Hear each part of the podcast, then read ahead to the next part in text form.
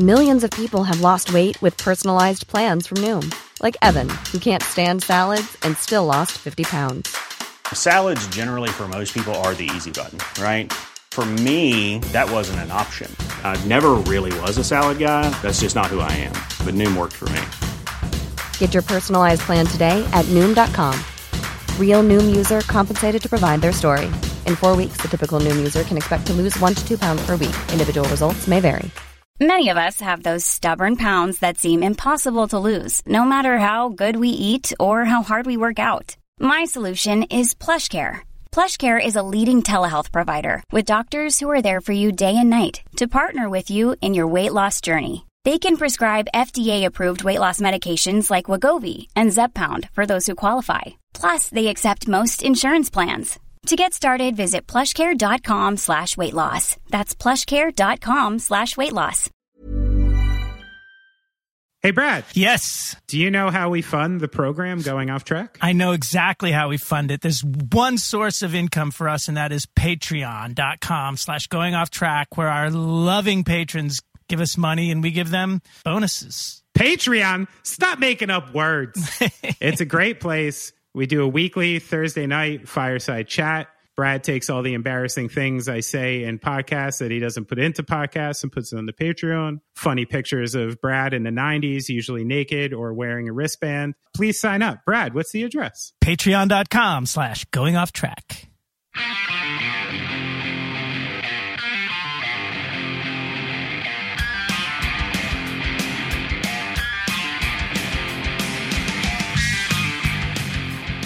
Rolling, baby. Have you ever vomited on stage?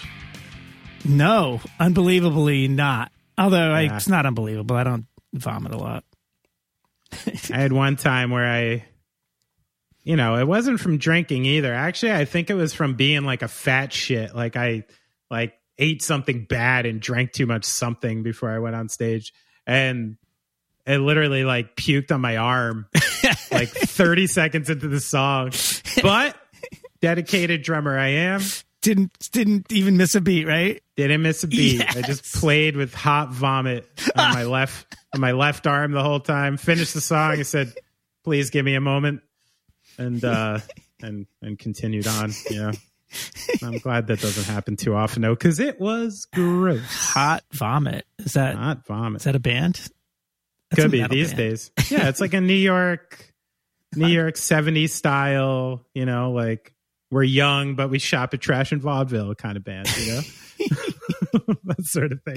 Well, it's funny. What's we up? talk- we're hot vomit. we talked we were we talk in this podcast we talk about uh the pride parade and like i was talking to a friend of mine yesterday who came through there the day after the parade was over and they talked about all the dried hot vomit on the street Oh, yeah. I mean, you know how it works in New York City. It's like if there's a parade, everybody's getting drunk in New York City. It's not like it's not like, you know, like I've partied on fucking Puerto Rican Day parade before for just no reason. It's just Yeah. it's just how it goes. you might as well you better get with it I know.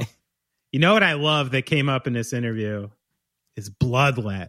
yeah i could tell you like that I do. They're one of these bands. I mean, if you're from my scene, like Bloodlet's not like a deep cut. You know, they were Yeah. they were on Victory Records. They were like one of the you know bigger heavy hardcore bands at the time. But I think it was kind of hard to delineate what was going on a little bit at that time. Everybody was doing different stuff and almost like paving the way for what you know newer hardcore was going to be. And I think we didn't realize just how like brutally good and dark Bloodlet was. Like these really well constructed songs, and they like were one of the first bands who took that turn to like like uh, Jesse was saying into real kind of broody, stony, you know, metal stuff. And I actually they were one of those bands that kind of felt just uh possessed a little. right And then I had one of the weirdest nights seeing that band because there was a few shows that got done in New Jersey. I even did one there at a place called The Daily Grind in Browns Mills, New Jersey, which was like south west New Jersey, straight Jersey Devil territory. It's Oh, like wow. where the Jersey Devil is from. They call it the Pine Barrens. Is that what it is? It is like straight Right. piney shit. Yeah. Right. And uh went down to a show there. Bloodlet played, and it's this like wildly underattended show. There's probably like 25 people there in the middle of nowhere at this random coffee shop. And the whole vibe was just eerie because it was like you're at a bloodlet show anyway, and then like you're in this weird place. I kind of felt like the Jersey Devil and like creepy Pine Barren shit going on. And of course, part and parcel to the story, within like 30 seconds of Bloodlet playing, like this tiny pit breaks out and some cat just breaks his leg. Like literally broke his leg in like the middle of the band. And it's not Oh like some God. giant show where security is coming and there's just some kid screaming on the floor with a broken leg. There's like 20 of us there, you know, like where I'm like, is there even a hospital in this town? Like, like I don't even know what happens now. Just a very bizarre night, but uh That's regardless, people should go out there and see see Bloodlet. This Yeah. actually led me to a question for you because I got in trouble in school for wearing a Bloodlet shirt. and I was wondering, I have a couple that I got in trouble for. I was wondering if you ever got in trouble for wearing a shirt at school. And which one was it? Did you ever get nailed? Uh, I had a really psychotic teacher in middle school who like was just sort of this possessed evil guy who fucking hated me. Hmm. And I think I had like a wife beater. He used to give me shit for that. I don't know why he thought that was so weird, but I would wear wife beaters and he would say that I was like wearing women's shirts or something. He was a real douche. he would Oh, not pretty bizarre. He would not have made it into into in today's world. That's a bizarre thing to say to a, Yeah. to a young yeah. student. Well, I had long hair too, so Oh, Called how me- progressive! called me a girl. I only got in trouble a few times. I got in trouble for that bloodlet shirt just because someone was like, "What is bloodlet? Like, what are you talking about?" And I was like, "Oh my god, you're insane." but then the funniest one was I had gone to see Rush for the second time with my mom, and we went to the uh, Counterparts tour. And the shirt for the Counterparts tour was like uh, a screw going into a bolt. You know, like Yeah. literally, like just this really innocuous image. I had this Spanish teacher named Mrs. Koff, very dramatic woman. We were very close. Then we were very far apart by the end of the year. She used to say, Benny, I bend over backwards for you, baby, and you punch me in the heart. like this is my like eighth grade Spanish teacher saying shit like that. It was very dramatic. And she took offense to this Rush shirt saying there was a sexual innuendo in the screw going into the bolt which I didn't even realize, Right. you know, would, would be a problem. So I, I remember I had to, I got censored on that one. I think my mom was pretty pissed about that. That's funny, dude. then a couple years later, I was wearing my despair hoodie, you know, as we brought Scott Vogel in here a few months ago and, Mhm. and it said, I hope you fucking drown in your pattern life. That was one of those ones I knew. I was like going into school trolling a little. I was like, all right, how Uh. long is this going to take? You know, it didn't take long. Couple, couple classes. I was, and they, they duct taped it. Really? Yeah. I, I was like, yo, I'm like, I don't have any other clothes. What do I come with change of clothes to school? Like, what do you want from me? And they're like, well, here's duct tape. They literally like made me duct tape my sweatshirt. I don't know. I feel like public school, it's kind of anything goes. You got to really work hard to offend somebody, I think. But hmm. at least Yeah, I that's don't how know. I felt it was. Well, yeah, but you went to high school in like 72. people people weren't as offended about things. in summer of days, you know? love. Yeah, I remember I, went- I went to high school in the late 90s. Things things were different, you know? You guys were all just doing J's and Quaaludes and listening to Steely Dan. yeah, I don't. you know? Yeah, I don't even remember. I was. I guess because Yeah. I was there. We were doing post Iraq War Fallout. Like I would you know, like to do a Quaalude. I've never even like Quaaludes. That's one of those things they don't even make them anymore, right? Oh no, no. There's like six Quaaludes in storage somewhere that someone's saving. That's why, like, if it shows up at any point in my life, like I have to take it. Oh yeah, I would love. Yeah, to. It like- sounds like, like- a blast taking Quaalude. It's like seeing a unicorn. It's like it's like, oh, there's a unicorn. Do you want to ride? Sure. Hell yeah. Sure, I'll take a unicorn ride because this isn't going to happen very often. That's kind of the way I feel if a Quaalude ever turns up. yeah, I think you're right. Um, yeah. Anyway, I don't want to. You know, some of my family is getting old enough to listen to podcasts and stuff, so I should probably should probably chill out on that. Don't stuff. do drugs. don't do drugs, everyone, especially Quaaludes. Even though I mean they look like so much fun. Even though they're unicorns. well, let's uh, listen to this interview with Jesse. We Yeah. didn't, you know, he's out here promoting the new Times of Grace record. We didn't talk about it that much because we were Going had off a track. great conversation about a bunch of other stuff. So please get into it and enjoy.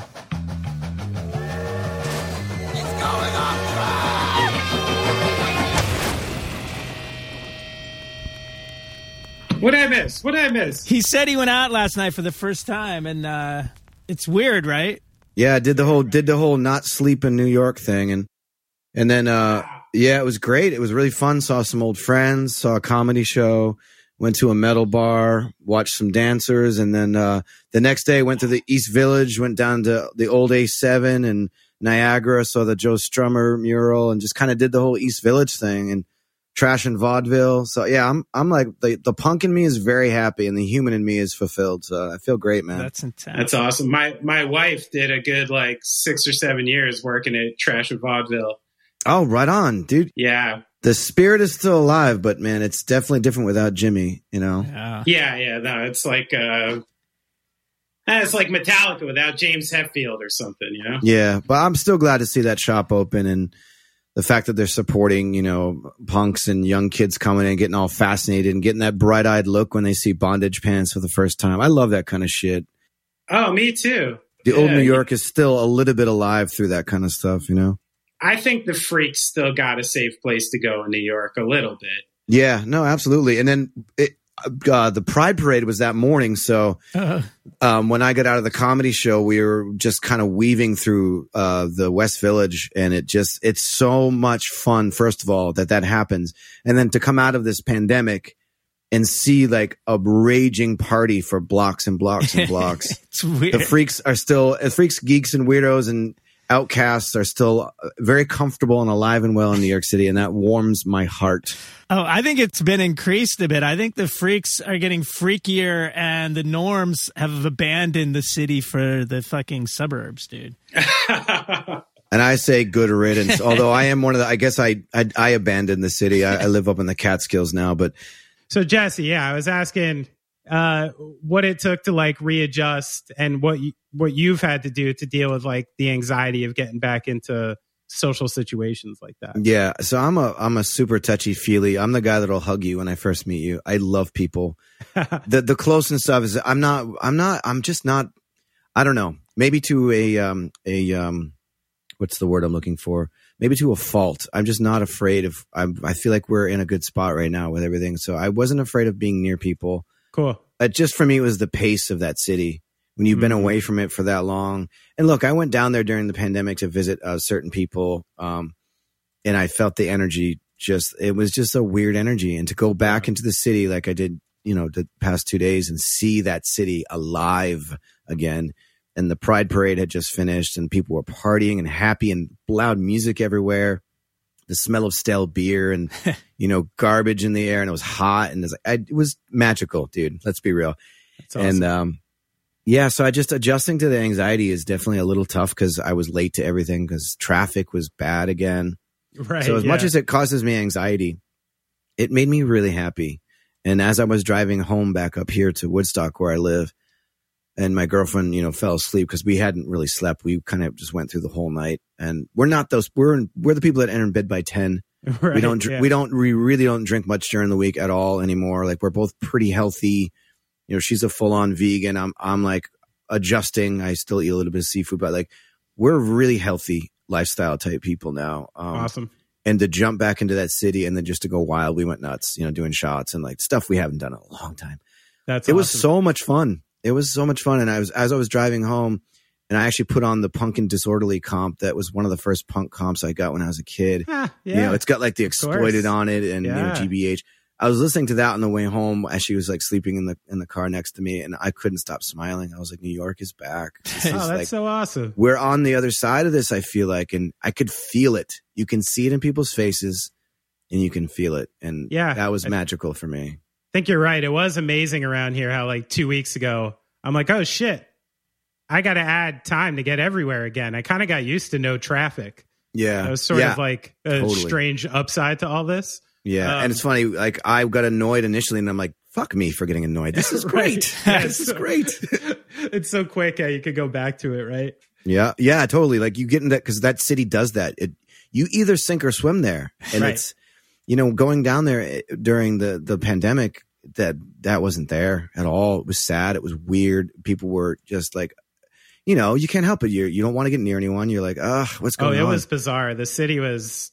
I think. I think New York City might. I mean, it's hard to you know maybe paint that picture to people not from around here, but there was something truly kind of like frightening and post-apocalyptic about Yes. New York. The last and seeing empty streets like I, Yeah. i'll never forget that down in parts of the city where you if you try to cross the street on a green light you be careful and that was like dude i was standing in the middle of the street like whoa whoa Yeah. this is nuts yeah, like some 28 days later shit. You Yes. just wake up and it's all empty. and that shit is now officially gone i heard people swearing at each other honking horns just that sort of like the thing that that people sort of think is anger with new yorkers is just it's the norm it's like oh yeah, that's having fun. Yeah, just don't be a dumbass. Like know. stupidity is not tolerated. You get in, you order your shit, get the fuck out of the way, and get on your way. And if you order something to eat and you can't just walk, walk and eat, shut the Yeah. fuck up, go. I, it's funny, it's funny, but that is one hundred percent back now. I've tried to explain to people that in New York because I've been in a car with people not from New York when you get in one of those yeah, and they're like um, shocked. well, one of those like uh, car standoffs. You know when oh like yes, yes. two cars are trying to get in one lane and you're each like fuck like half a centimeter away from each other. Neither of you are looking at each other. Yeah, yeah, There's kind of just like this sort of like, yo, I see you, I see you, we're doing this, yeah, and and it's like, but when you've been in traffic for like two and a half hours and you've been doing it for like 20 straight years. This is a game. yeah. It's not. It's it's not personal. It's either you- No. You, go or you don't go, and if you don't go, you're an idiot. Or if you try to let me go, you're an idiot. Yeah. Yeah. I uh, I actually stopped because you know up here everyone is so polite. Like we stop for pedestrians, we wait. Every single crosswalk in Woodstock, you are going to wait, and that's the only traffic we have is people being polite. So like that that kicked in. I saw a bike courier doing his thing, and I was like, "Ooh, I'm going to stop and let this guy go." Oh, you probably got He- honked at so he bad. he stopped. No, he stopped. Did the whole stand on my pedals thing and looked at me like, "What are you, an asshole?" And he's like, "Why are you stopping for Yeah. me?" Don't You stop idiot. me. Drive. You just I'm navigating around. Yeah. Yeah. I'm navigating around you, idiot. And I was like, oh my god, I'm that guy right now. Oh, that's so funny, man. So how long you been up in uh in the Catskills? Uh, just over two years now. Um, yeah, I was just tired of Brooklyn. So tired of the the vibe, the energy. Um, my mental health was suffering. I'd come home from tour to to just want to be quiet, and you know where I lived in Crown Heights was just so loud. Just Yeah. car horns. You know, just everything that you know about the city. And the, the apartment I was living in had paper wall thin walls, and I'm paying like two thousand three hundred dollars a month for this small one bed. It's just miserable, miserable Yeah. shit. Just not worth it. Um, and I had been coming up to the Catskills for the greater part of fifteen years to um, just find my solace, to recover from a tour, or just if I'm I need to reconnect to nature. I'm one of those people. If I don't have nature in my life, I start to lose it. I need to go Yeah. where there's no human I feel and you. just sit and listen to a river or the wind. So I made that decision of like the place I'm spending all this money on getting Airbnbs and doing this Right. thing. yeah, Why am I not just living there? sure. So I made the move, and at the time too, which was just serendipitous, um, my relationship of 18 years totally fell apart, and Wow. I, I, went through a very awkward, strange divorce days before loading the moving truck up. That was Wow. essentially supposed to be for the two of us, and uh, moving here. And that first week was a little tough, but f- for a long story short. It was a very necessary thing to happen. It was liberating for me to get away from a person who wasn't meant for me. After 18 years, it was so obvious we were just not, that wasn't going to happen anymore. And since then, since then, I found a lot of peace. Like I am a completely different person. Wow. Wa- waking up and drawing the curtains and seeing deer grazing in the field and Yeah. birds chirping and occasionally a bear or a fox. Um, I couldn't be happier. I love it up here. Huh. It's interesting. Now, what it like is it? You know, I I I say this from a place where I I literally just did the same exact thing you're talking about. Um, now, like, did you have a relationship uh prior? Were you like um or did when you get up there is when you really started hiking and kind of connecting to the outdoors like that? Oh no, I grew, I grew up. So I grew up in the city, a very I would say a very poor to moderately poor family. We didn't do family vacations or anything like that. We did none of that. The only thing we would do because my father um, was very much an ex hippie. Uh, turned minister, which is a whole bunch of story and baggage Wow, that uh, yeah. will unravel at some point on my pod, my personal podcast. I just interviewed my dad for my Oh, wow. podcast, so that was he tells his story. So the one thing I got to say with him is like as poor as we were, he always made a way to bring us to the mountains or to go Oh, camping. cool. So every summer we would go. We lived in Rhode Island at the time. We would go up to the White Mountains. I grew up climbing, you know, the presidential range up there, and I, I fell in love with nature from the age of. I remember seeing my first like Milky Way at like four and a half, five years old. My first Cool. memory of seeing a a blanket of stars, and ever since then, sitting by a fire, stars, camping, rivers. Like that's who I am. Right. So I had already had all that. And actually, the reason I moved to exactly where I moved to is because one of my favorite waterfalls, Kaaterskill Falls, is 20 minutes from my house. My favorite um, rail trail where I love to ride my bicycle is 15 minutes away. So I'm basically in the mecca of all the things that I love. And my house is, uh, well, the house I'm renting, I should say, is uh, about 500 feet from a beautiful river that I can jump in and swim. Which after this interview, I'm going straight over there in between Ah. interviews to, to go jump in the river. I'm so jealous. I'm sitting It's- down here dude, on that Lower East Side, sweating my balls Oh, off. dude, and it was it's hot down there. I was just there. It's so hot. Sorry. Jump Sorry. into Hudson, Brad. yeah, yeah, yeah, No. yeah. Thank Wow, you. cool off, pal. Go over to Tompkins Square Park and, and, and jump some water on you and hang out. Yeah, over get a fountain. Hey, Piss in fuck, a fountain fuck you, country okay? hippies. Okay.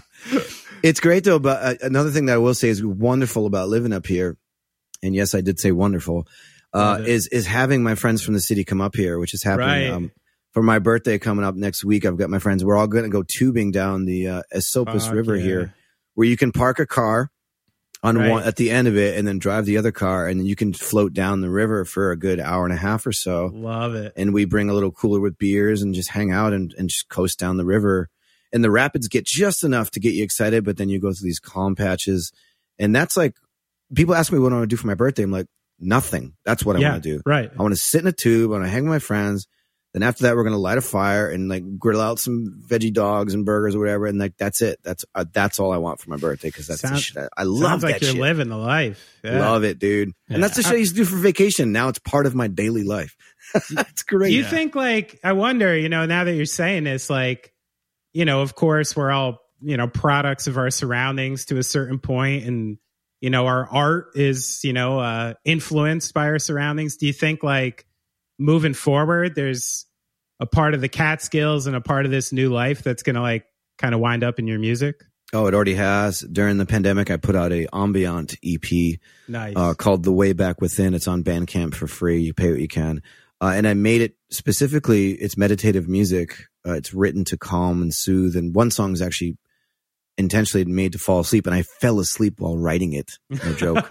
well, it's effective. yeah, and it's all it's all directly influenced by nature um, and the Cool. Catskill sound recordings from rivers over here, and uh, it even made its way into the New Times of Grace. There's definitely stuff that I wrote by the river here. The stuff I wrote deep in the woods, and the imagery that you'll see as this album like you know starts to come out. It's it's all nature based, and Huh. It's even affected me. The you know I'm wearing more turquoise now. My hair is getting longer. Like it's totally affecting every part of me. I'm totally becoming that sort of like it, it. You can't help it. You can't help it. I mean, I saw one of your YouTube videos, and I'm like, between this like nice thick, you know, red flannel coat Yeah, and the beanie totally. and your very Yeah. soft, soothing voice, I'm like, Jesus, Jesse's like, you know, a couple years away from going like Rick Rubin style or something. You know what? Yeah, I I think I'd be a little more kept because I'm like super OCD with my beard. I won't let I won't let it get out to that proportion. I, Right, I trim it, but yeah, man, I've been I've I'm in a definitely more meditative spot. I, you know, I'll take moments where I go out and just sit still in nature, and it's definitely was always a part of me, but now it's definitely becoming a much bigger part of my personality. right? and I'm I'm happy. Like I'm happier than I've ever been, and that's, the, definitely the direction I'm going. Um, and I, it is going to affect my music because I've been working on I've been working on solo stuff, which everybody says that. I don't know if I ever see the light of day, but it's all piano ballad driven kind of nature soundscape stuff. So Cool. I- I'm 100% turning into that guy. Yes. That's awesome. in the context of something like, you know, I know like, well, I don't know. That's why I'm asking you. I mean, like, I get the impression that sometimes uh, the metal world could maybe be a little constricting as as far as the way you'd like to present yourself and stuff. Like, if the if this part of you, you know, became so prevalent that you couldn't get away from it and it started finding its way in kind of Killswitch stuff, is that something you think like that world would accept? Or is that something you need to like make a conscious effort to keep separate? Like in your you know make ambient music make solo stuff and then mm. Killswitch has its own its own place Yeah, I mean, if it were up to me completely, yes, I would let that bleed in because I, I listen to a ton of like pagan and Viking folky type stuff. mm-hmm. Uh, and I love, love, love, love that stuff. And it does seep its way into to metal. You know, it does. There's a lot more accepting of sort of the, the Viking esque type stuff, which is definitely part of my heritage as well. And it made its way lyrically into Atonement. Like there's definitely some saga influenced stuff in there, but Hmm. I'm one of five guys, and those other four guys drive the Killswitch ship with a very steady, careful hand, Mm. making sure that our music kind of maintains the sound and style, which to me is definitely constrictive and definitely can be very frustrating. But the humility that I, I try to carry with number one, I was out of this band for nine, ten years. right And um, number two, I'm I'm one of the collective. So you know, I have my way with melodies and my lyrics, um, and that's as much as I'm able to really push with the Killswitch thing. But who knows? Who knows where time will take us? But yeah sure I'm grateful for Times of Grace, and I'm grateful for my ambient project, and I have a punk band called The Weapon, which is like you know, yeah i heard that stoked anarchist kind of punk rock. So I need those things, and I'm going to continue to do solo music, even if it never sees the light of day. The fact I get to sit alone in my room and play piano and be sad and like you know, right contemplate songs of the the flight of the crow, like you know that type of stuff. I need that, but I don't necessarily know if everyone needs to hear it unless it's good. So we'll see what right happens. right I think it's a fine balance of allowing yourself to be who you are and being cautious of your audience. You know, Yeah, sure. That's what I was about to say. I think like, you know, it's easy to it's easy to sit there and say that, you know, you need to stay true to an absolutely natural artistic process and what's really coming out of you. And there's obviously there's value to that, but like, you know, part of this is um I guess like for lack of a better word, a business. And No, like yeah, no, and absolutely. if you like go ahead and have legions of Killswitch Engage fans, you know, taking in like a Cat Stevens style song yeah, could could be a problem. You Not going to happen. Yeah. you don't think Adam would be down with that? Absolutely not. Uh, now with Times of Grace, we could potentially pull it off. You know, which is the beauty of that band. It's diverse enough where that's acceptable. And um, yeah, I don't know, man. I think that's it is a fine line between being completely free as an artist and then the, you know I want to continue to do this and make money. And you have to respect your audience, and you do have to respect sort of the business side of it because it's not just you; it's your crew. right. It's the people that make money off it. And I have had some very humbling moments where I did stupid things and I, you know, I partied too much and my voice wasn't good and I had to cancel a show. I had to have throat surgery. All these things have like made me realize I've got to be careful. It's not just me. Like stop being a selfish prick. Like this is a business and people do rely on the money they make from touring to pay their mortgage. And we saw that during the pandemic. I mean, we talk about like the the tour bus stopping and then our crew being like, "Well, fuck, man, how do we pay the bills now?" And we had to apply for a loan, and we took care of our crew. But like, there's a real moment where you're like, "This isn't just you, asshole." Like, you're an artist, yeah, you want to be free, you want to express, but there's a humility that goes into like when you're in a career driven band. yeah. You've got to you've got to keep that going for everybody. So For it's sure. a very tricky thing. But when everything's firing in the right cylinders and you're happy enough to like, I don't want to say compromise, but just realize that your artistic vision isn't the main driving force. Eh, there's four other dudes that are like, nah, dude, that's cheesy. Nah, dude, we're not gonna do that." Right. You just and if you just roll with it and you find your sort of I don't know, co- compromise, I guess is the word I'm looking for. And if it's Yeah, okay with you, if you're comfortable, it, it it works. And that's where Killswitch is like. they give me just enough to like, okay, yeah, you can add these things and do that, but let's not get too crazy with this shit because it's Killswitch. Sure, sure. Well, I've been a drummer in bands for like 25 years. So if you need any lessons in swallowing some shit, Yeah, you yeah. know, like I Yeah. got you. I got you. Or, or lessons in how uh, another band member will mouth noises to you. Can you just do the blah blah blah? blah? I'm like, oh, sure. Yeah, that's a beat. That's just funny. Well, actually, speaking of which, now, I, you know, this has happened to me in the past where I've had such like vivid dreams or memories at times that I thought it was real and it wasn't. So Mm. I'm not going to tell this story as gospel. I need you to confirm or deny it. But I remember seeing you at a show breaking down your drummer's kit. Yes. You did, right? Yeah, I am definitely. I, w- I always, I always pitch in. Um, you know, unless someone's talking to me, and you know, after the set, and they come right up after me because I've been in enough bands where, like, you know, I was out of Killswitch for long enough to do a bunch of bands, and none of those bands saw any sort of like um, real success where you know I had to be carried off into a press tent or like a Right. bus. N- there was none of that. So if a fan came up to me right after the set, we would talk. And if not, I'm I'm turning around and I'm I'm playing the part of like I'm not going to be that dick lead singer that's like, oh, I don't do that. I would always help out, whether it was Seemless or The Empire Shall Fall. Um, yeah, I pitch in. I mean, I'm punk. I grew up a punk rocker. There's no rock stars in this shit. yeah, yeah. And and uh, you know, with Killswitch, I'm fortunate enough we have people that we pay to do it. Sure. When, as a matter of fact, when I first first went on tour with um, Killswitch, was filling in for four dates when Howard was unable to do them. okay. It's the first time I ever went on a tour bus. And Oh. that first day uh, after the set, I they were loading out, and I would just finish toweling off, and I went to go help with the loadout. right. And and I remember Josh was like, "No, no, no, no! What? This is why you pay these people. No, no, Yeah. this is different. This is different. You go have a beer and relax and hang out the Jesse, bus." you have people for this now. yes, Yeah. and I I was legitimately. It was weird. It took me a few Yeah, days, and I would I actually stand. I would stand at the end of the trailer with, with my beer, just like, "Hey guys, like, was a good show. How you guys doing?" And they're just like, "Dude, you don't need to do this. Just go Right. fucking hang out. It's fine."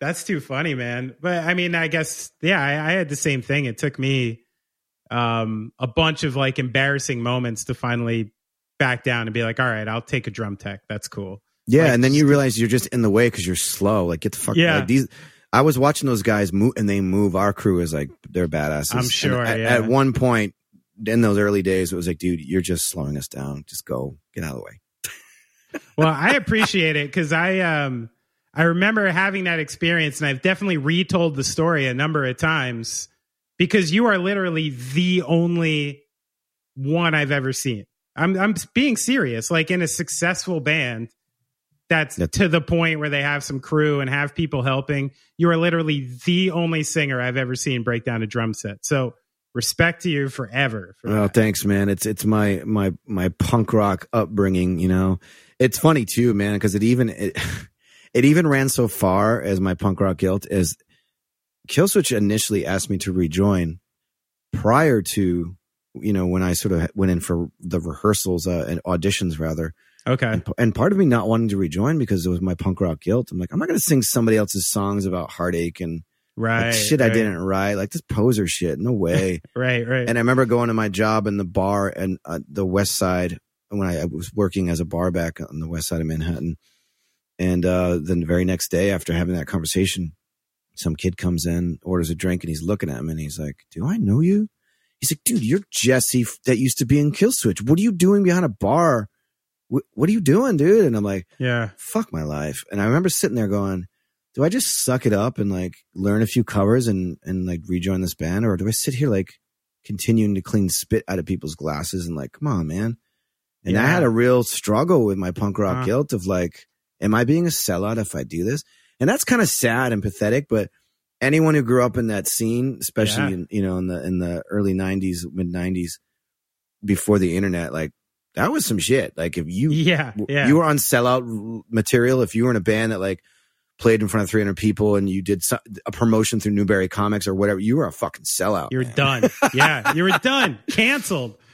And at, in my 30s, it was when I finally just got rid of it. I'm like, punk rock isn't about giving a shit what people think. Period. Yeah, yeah, yeah.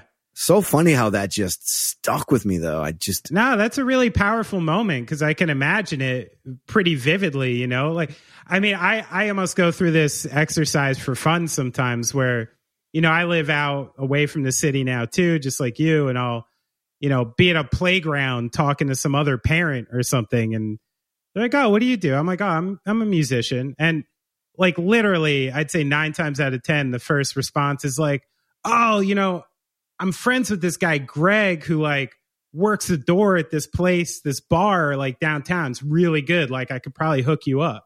yeah, yeah. And you're like, you know, uh, like their initial thing is Yeah, always yeah. like, you're That's- like, a piece of shit musician and you probably Yeah. need help.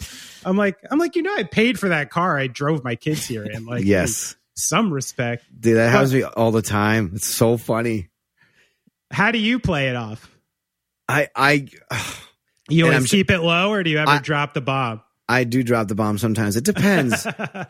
I think it depends on how long I want to talk to that person. right, So- right, right, right. so right. sometimes I'll just be like, right on, man. Let me take down the information and like, cool, cool. All right, cool. Yeah. So, and I'll switch the conversation. Like, tell me more about you. yeah, right, right. But if I'm in a state where like, you know, state of mind where I'm like, oh, I'm going to be here for a while. This person seems cool.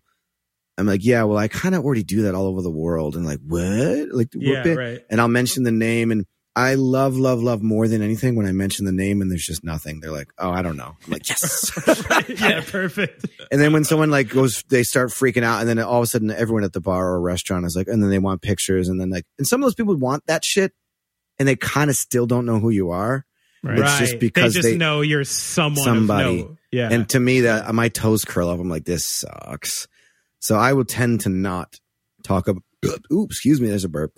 Um, I'll tend to not talk about it. I would rather be the guy that you think is a a low level musician struggling yeah, because I'm, I'm sure we'll have more in common to talk about than if you think I'm some kind of a rock star. Because I hate that shit.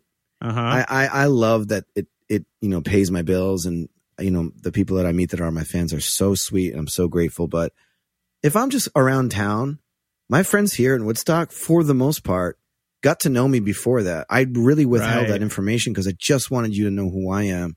I Mhm. don't like when I walk into a place and all our all eyes are on me and they're like, "Hey, that's the guy." It's like, "Fuck."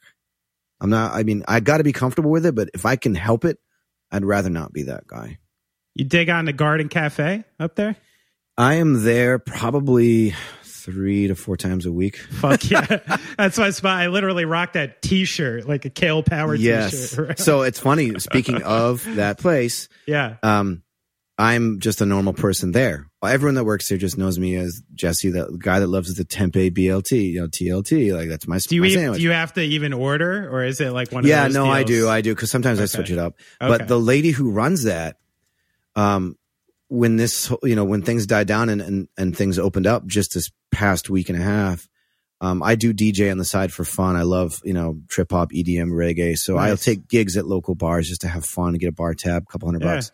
And my girlfriend's a performer. She, she dances pole and aerial silks and she's like a acrobat. cool. So we pitched to one of our favorite bars over here called Early Terrible um, to do a show. When this is all over, let's do a show. Like I would Oh, always, yeah. I would always be on. I'm like, let me DJ, she'll dance. So long story short, a winery had an opening and we, I DJ'd, she danced. And people from the town saw us in our element. Like I had face paint Yeah. on. We, we, we dressed the part. She's absolutely insane. I played a bunch of crazy drum and bass and EDM and we Cool. got the party going, right? yeah, So we're there uh, a couple days later at Garden Cafe, and we walk in and we're sitting down. The owner walks over and she just walks to our table and staring at us, and she smiles and she goes, "I saw you guys a couple nights ago, and oh my god, how." First of all, how do you do that dance? You guys are so badass. That was so cool. I had no idea. I can't believe you're our neighbors. This is awesome. You guys rock. This is amazing. And she was so excited. And we'd known her for like two years. and the fact yeah. that like we withheld and we just know her. Cause you know, I think it's good when you meet people and you have conversations, ask them about them. Don't Yeah. be that guy that's like, well, I did this and I did that. People tend to like you a lot more if you just let them talk. That's And right. there's a psychology behind that. And I've always carried that with me. If I like people and I want them to be my friend, I'm very conscious of like, you talk about you And that's when Sure. my my good friends are like that, and you develop a different relationship. And there's sort of like a sociological element too, right? Where it's almost it's like we can connect on your life.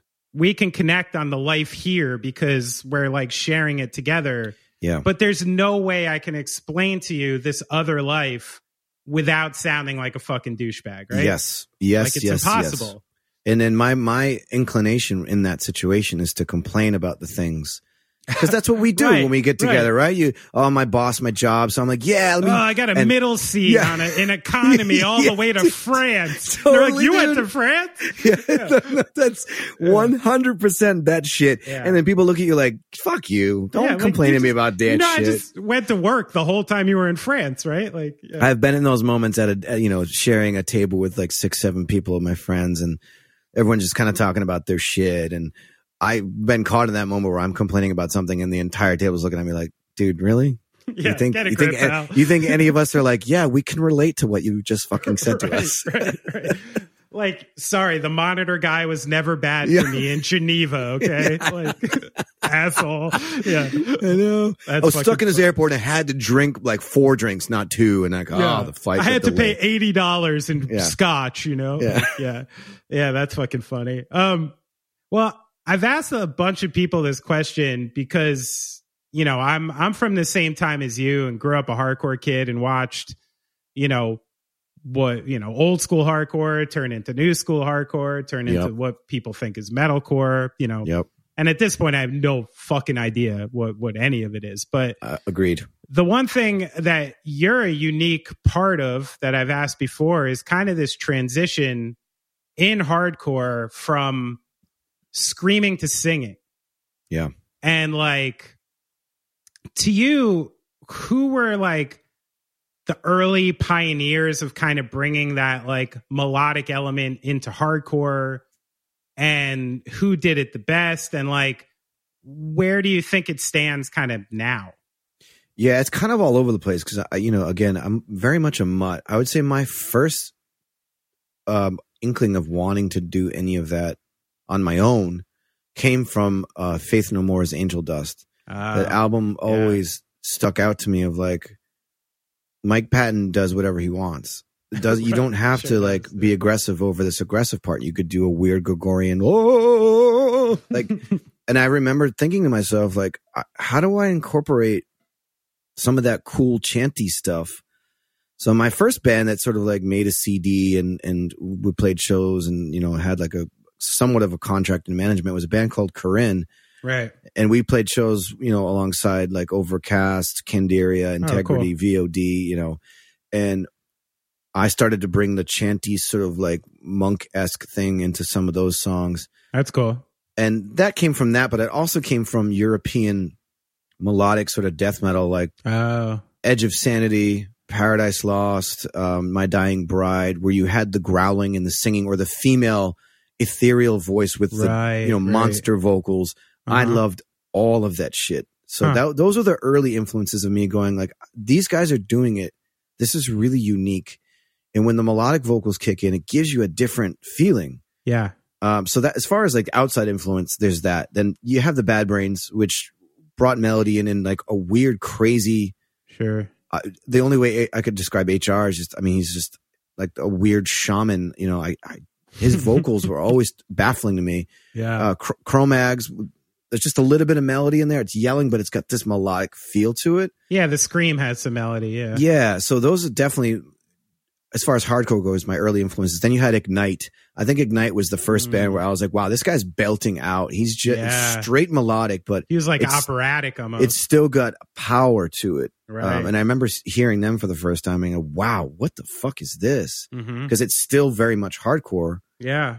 Um, so I would say those are probably the early ones. Uh, Sam Black Church was another big one for me too, because he it was melodic, but it wasn't sappy. Right. Right. Uh, and then I had my foot also into DC hardcore. I absolutely love bands like Jawbox and Hoover and oh, Fugazi. cool. Yeah. Um, so I was pulling from everywhere. And I think the the proto emo, you know, the dirty word emo, I was really into that shit. Sunny Day Real Estate.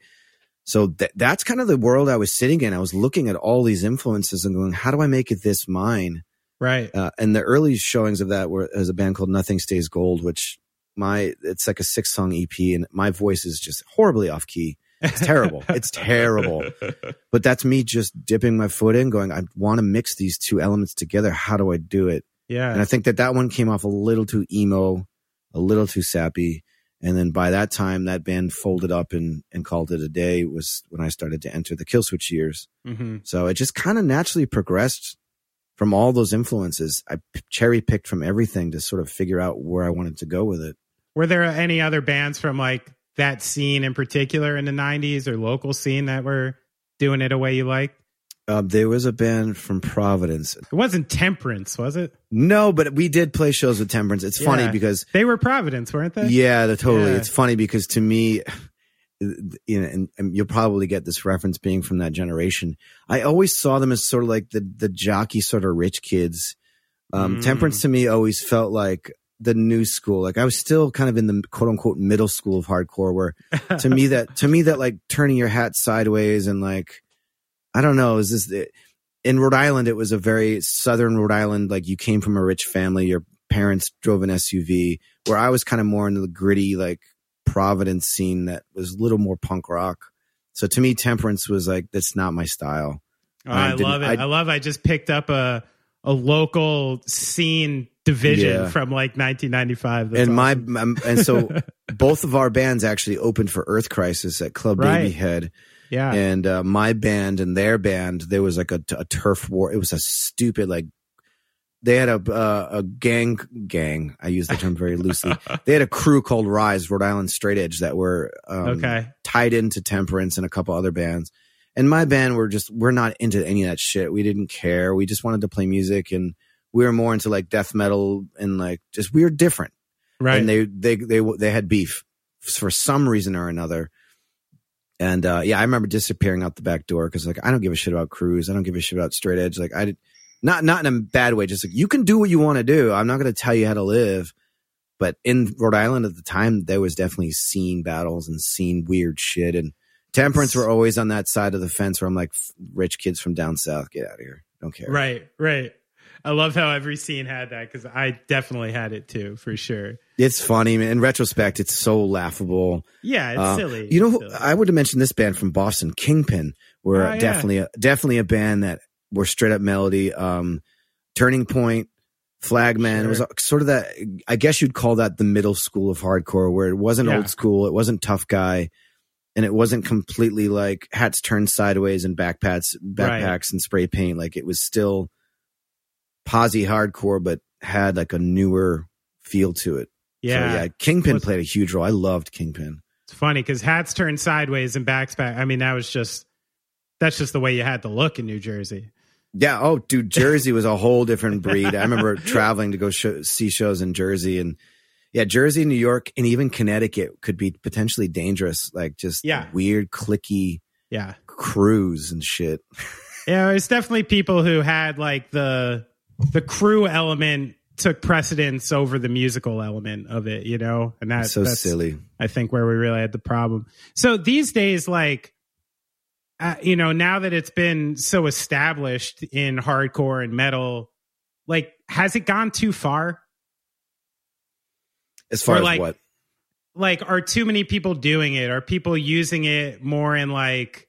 Uh, instead of I'm breaking up a metal song, is like I'm trying to present to you like a pop chorus. Like, Yes, one hundred percent. so you think that's kind of become like an issue in metal a little? Yes, I do. And to me, I I can tell if I like a song within like twenty to thirty minutes. You know, when the chorus kicks in and, and like you're doing you're doing something obvious. I there's a part of me that's like I'm done. Right. Yeah. I I listen. If you really love what you're doing and you have passion for it, I commend you. It doesn't mean I'm going to like it, you know. Right, and I think yeah. that the the big thing about it is why are you doing it? You know, and I ask Mm. this all the time because people always ask me, "How do I start? How give me advice, advice, advice, advice?" I'm like, "Look, man, I could give you all the advice in the world on how to do it, how to get management, all those things, but the bottom line is, I ask people, why are you doing this? Why are you joining a band? Well, you know, I dig this, I dig that. And if those answers are like, you know, I love, you know, getting chicks, I love, you know, any of that shit. I'm like, those are the types of people and the types of bands that they're just putting on the costume to like play the role to get Right. popular to do whatever. It's just a And- vehicle. Yeah, and those bands are going to fade away. You, they'll come and they'll go for the most part. Right. Uh, and those bands that do stay, that are of that ilk, they tend to change into bands that care more Yeah. uh, for the most part. So I, it's hard for me to like shoot anyone down because bands that may have started terrible with with the wrong reasons may eventually turn into a band that does well and and is creative and does push their style. That's So I think within the first couple of albums, if you haven't experimented and you're successful, you're probably going to stick to that. And if you're Mhm. not, and you do switch your styles, to me, those are oftentimes the more interesting bands. right. You know, bands that after their second or third record flip the script and you're like, yeah, this is, whoa, this is really fucking good. Uh, Radiohead comes to mind. You know, just they Mm, started out as like sure. a, I would say when they first came on the scene, that song Creep, I'm like, this is kind of typical. They're just kind of like, I'm miserable. Yeah, yeah, yeah. And then they coming became off the- like the the the Brit pop stuff. You're like, yeah, and you're like, yeah, this is everyone's doing this shit. Blur, like, eh, whatever. And then you know, okay, computer, and you're like, oh, this band's getting interesting, yeah. You realize that's the most straightforward song they've ever written. right? So Yeah. you never know as far as the the genre of metalcore and people doing, you know, beat down breakdowns and like all that, just like ugh, boring garbage.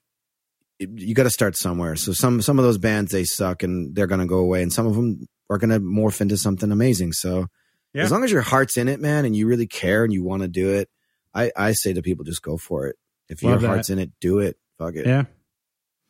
Uh, it's one thing I wanted to touch on, which I just found, you know, really um, cool, I guess, while I was doing research for this interview, is the fact that you and Howard now have kind of this unique relationship considering the circumstances, I think. It's almost like like a father and a stepfather who are like cool and buddy buddy during like a drop off, you know? like and uh I personally love that there isn't like acrimony in a relationship publicly, and it makes the band a little more special to me. And, and I was kind of curious over the years, like, how did you two pull that off? And like, what what's the nature of that relationship?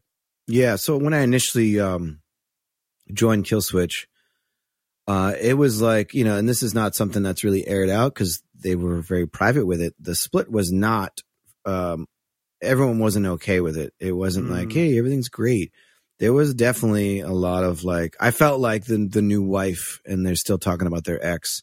Mm, It, it was like that for a while. A lot of Mm. venting, a lot of stories, right. a lot of like i had to figure out how to get in with these guys um, not just as a friend but in a working relationship and certain things that i would do could potentially trigger them because they Hmm. were so triggered by the lead singer syndrome type thing that was going Right. on there um, and again i'm careful with how i choose my words because they didn't air out their dirty laundry Sure. so, you know, for me, Howard was sort of a dirty word um, w- amongst those guys. And then, you know, I was so trying so hard to fill these shoes and sort of be the the everyman to the fans.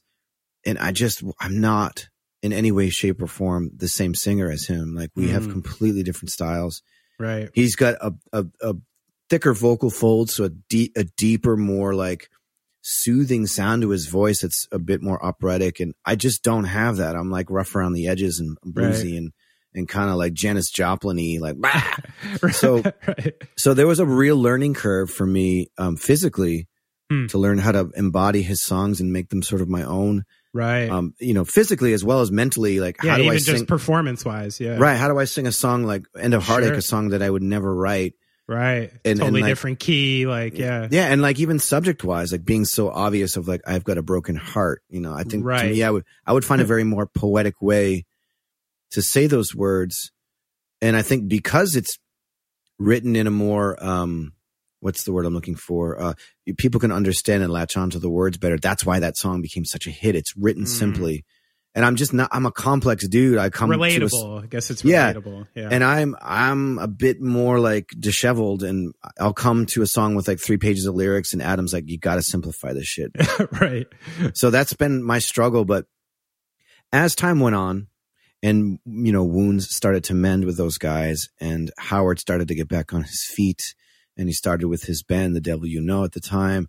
There was kind of a nod of like, "Oh, look, look at this guy. He's he's trying again. Holy shit!" Right. And then the friendship bonds between all those guys started to mend because it had Okay. nothing to do with me. Nothing to do with me. Right. Right. So Howard and I were just sort of like we knew each other in passing in the hardcore scene. We played shows together with his band Driven way Okay. back.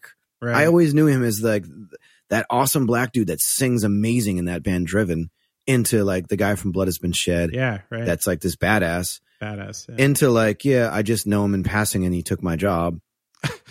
And then Right. eventually, and then eventually it was like this guy who's making a comeback that my friends are now starting to mend their Ah, their wounds. And then it was eventually like, fuck, he's showing up at these festivals. He's standing side stage. I'm so nervous. I'm singing this song Huh. that's his. And is he looking at me like this white boy's fucking shit up? Like, I don't know how he was viewing me. Strange. Yeah. Yeah. Yes, it was very anxiety riven. And I just, I was kind of uncomfortable around him. And then finally it was just like, fuck this shit, man. This guy like created a legacy with these guys. Without him, I wouldn't even have a job. Mm. He, he, he carried the torch, no pun intended with his new band, Light the Torch, but he carried the torch.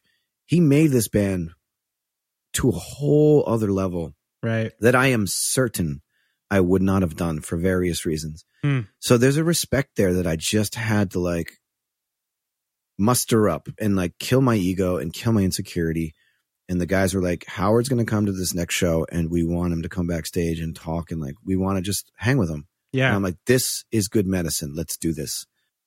So it just so happened that you were like in that headspace that you were you were open to it as well. Yeah, you know, and also just because the vibe and the conversations in, in in camp, and you know, I knew those guys were ready for it too. So I was like, well, it has nothing to do with me. So fuck me. Why would I say anything like, no, I don't want this? Like, Right. get out of here. You think So there was that- any part of it that was like when you first replaced him, you know, he was coming from sort of this position of power, and then after a few years, you're it's kind of more coming from a position of like, oh, look at this guy, like trying to make his bands work again, and like maybe a little more empathy.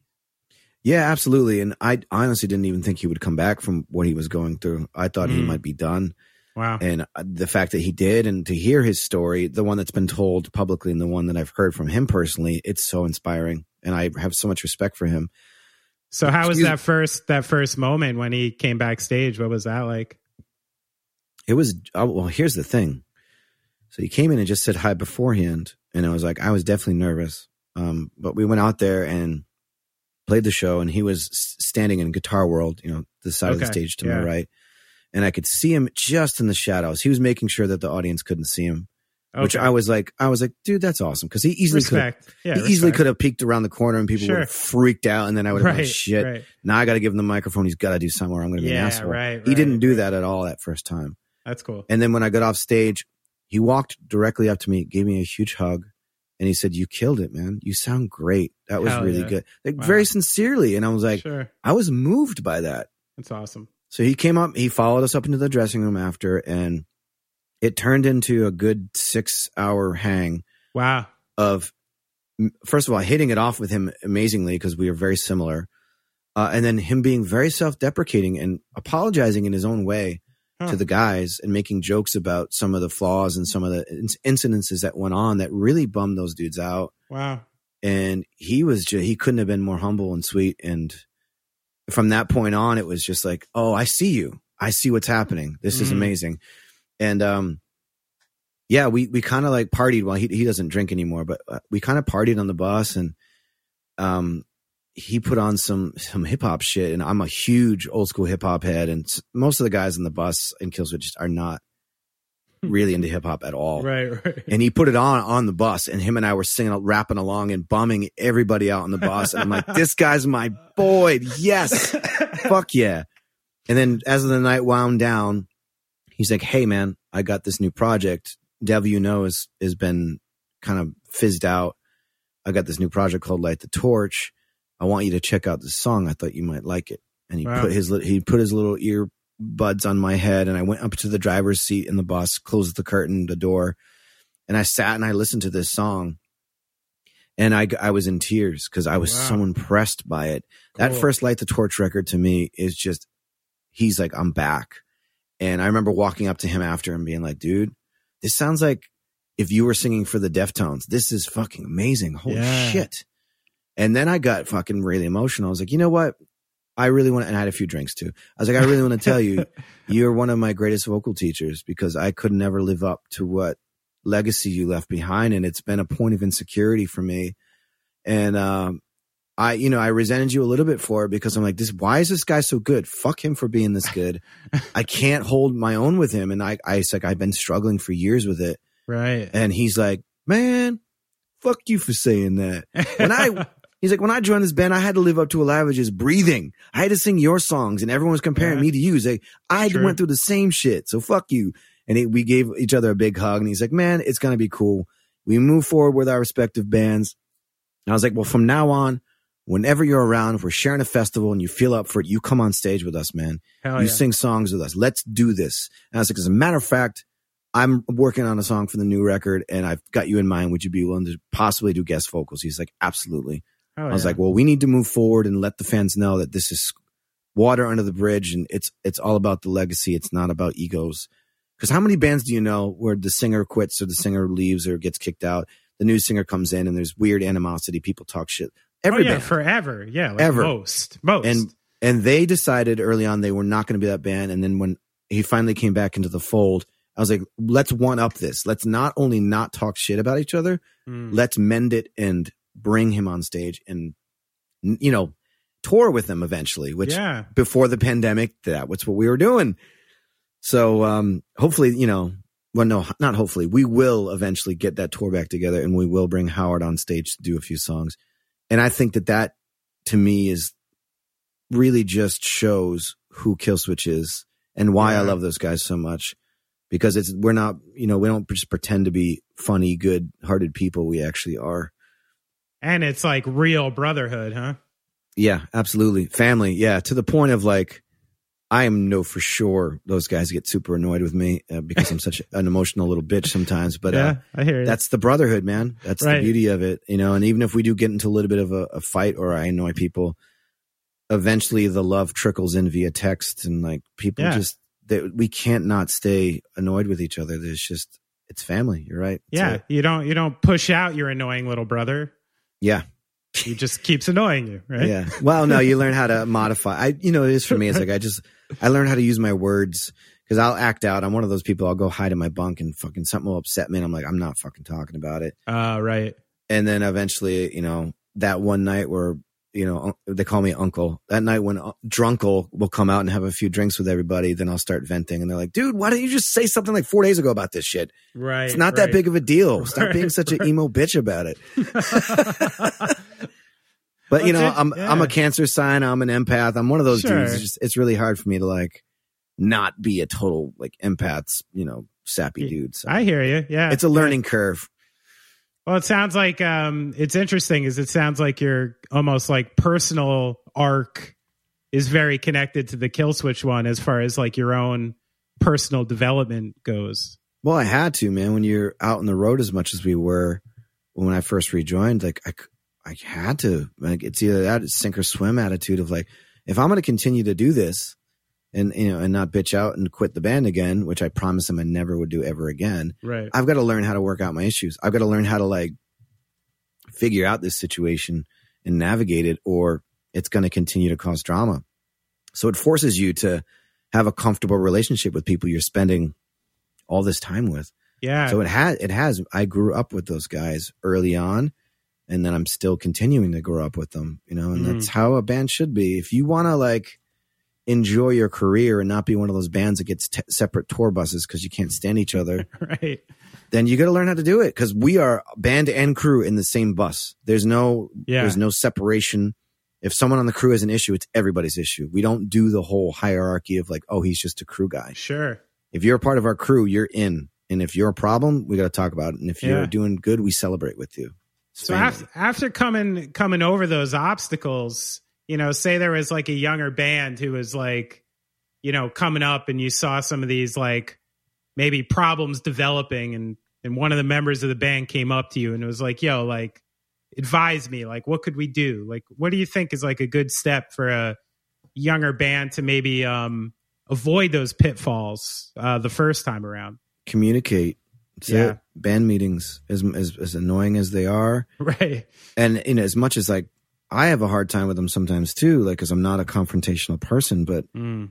if you don't force yourself to do that, you're not going to grow and there's always going to be dysfunction regardless there's always going to be dysfunction in the band but if it's a comfortable level of dysfunction that you can deal with and like navigate you got to do it i'd say the one well the, the few things that will kill a band is toxicity so whether that's addiction or you know womanizing and like you know being secretive and lying like Mm. all those types of things can really pull a band down Sure. and unless you've got that guy that's like, I'm a piece of shit and I'm not going to lie to you about it, then you're like, fine, go be a piece of shit right. over there. a piece of shit guy. yeah, that's fine. Right. But when you're a piece of shit and you pretend not to be a piece of shit, yeah. that's, I think that's when it really can be a problem. And if your addiction is causing, you know, your performances to be fucked up, those are the types of things you can't let stand. They can't. Mm. You can't, dude, because it's eventually going to explode in your face at Right. some point.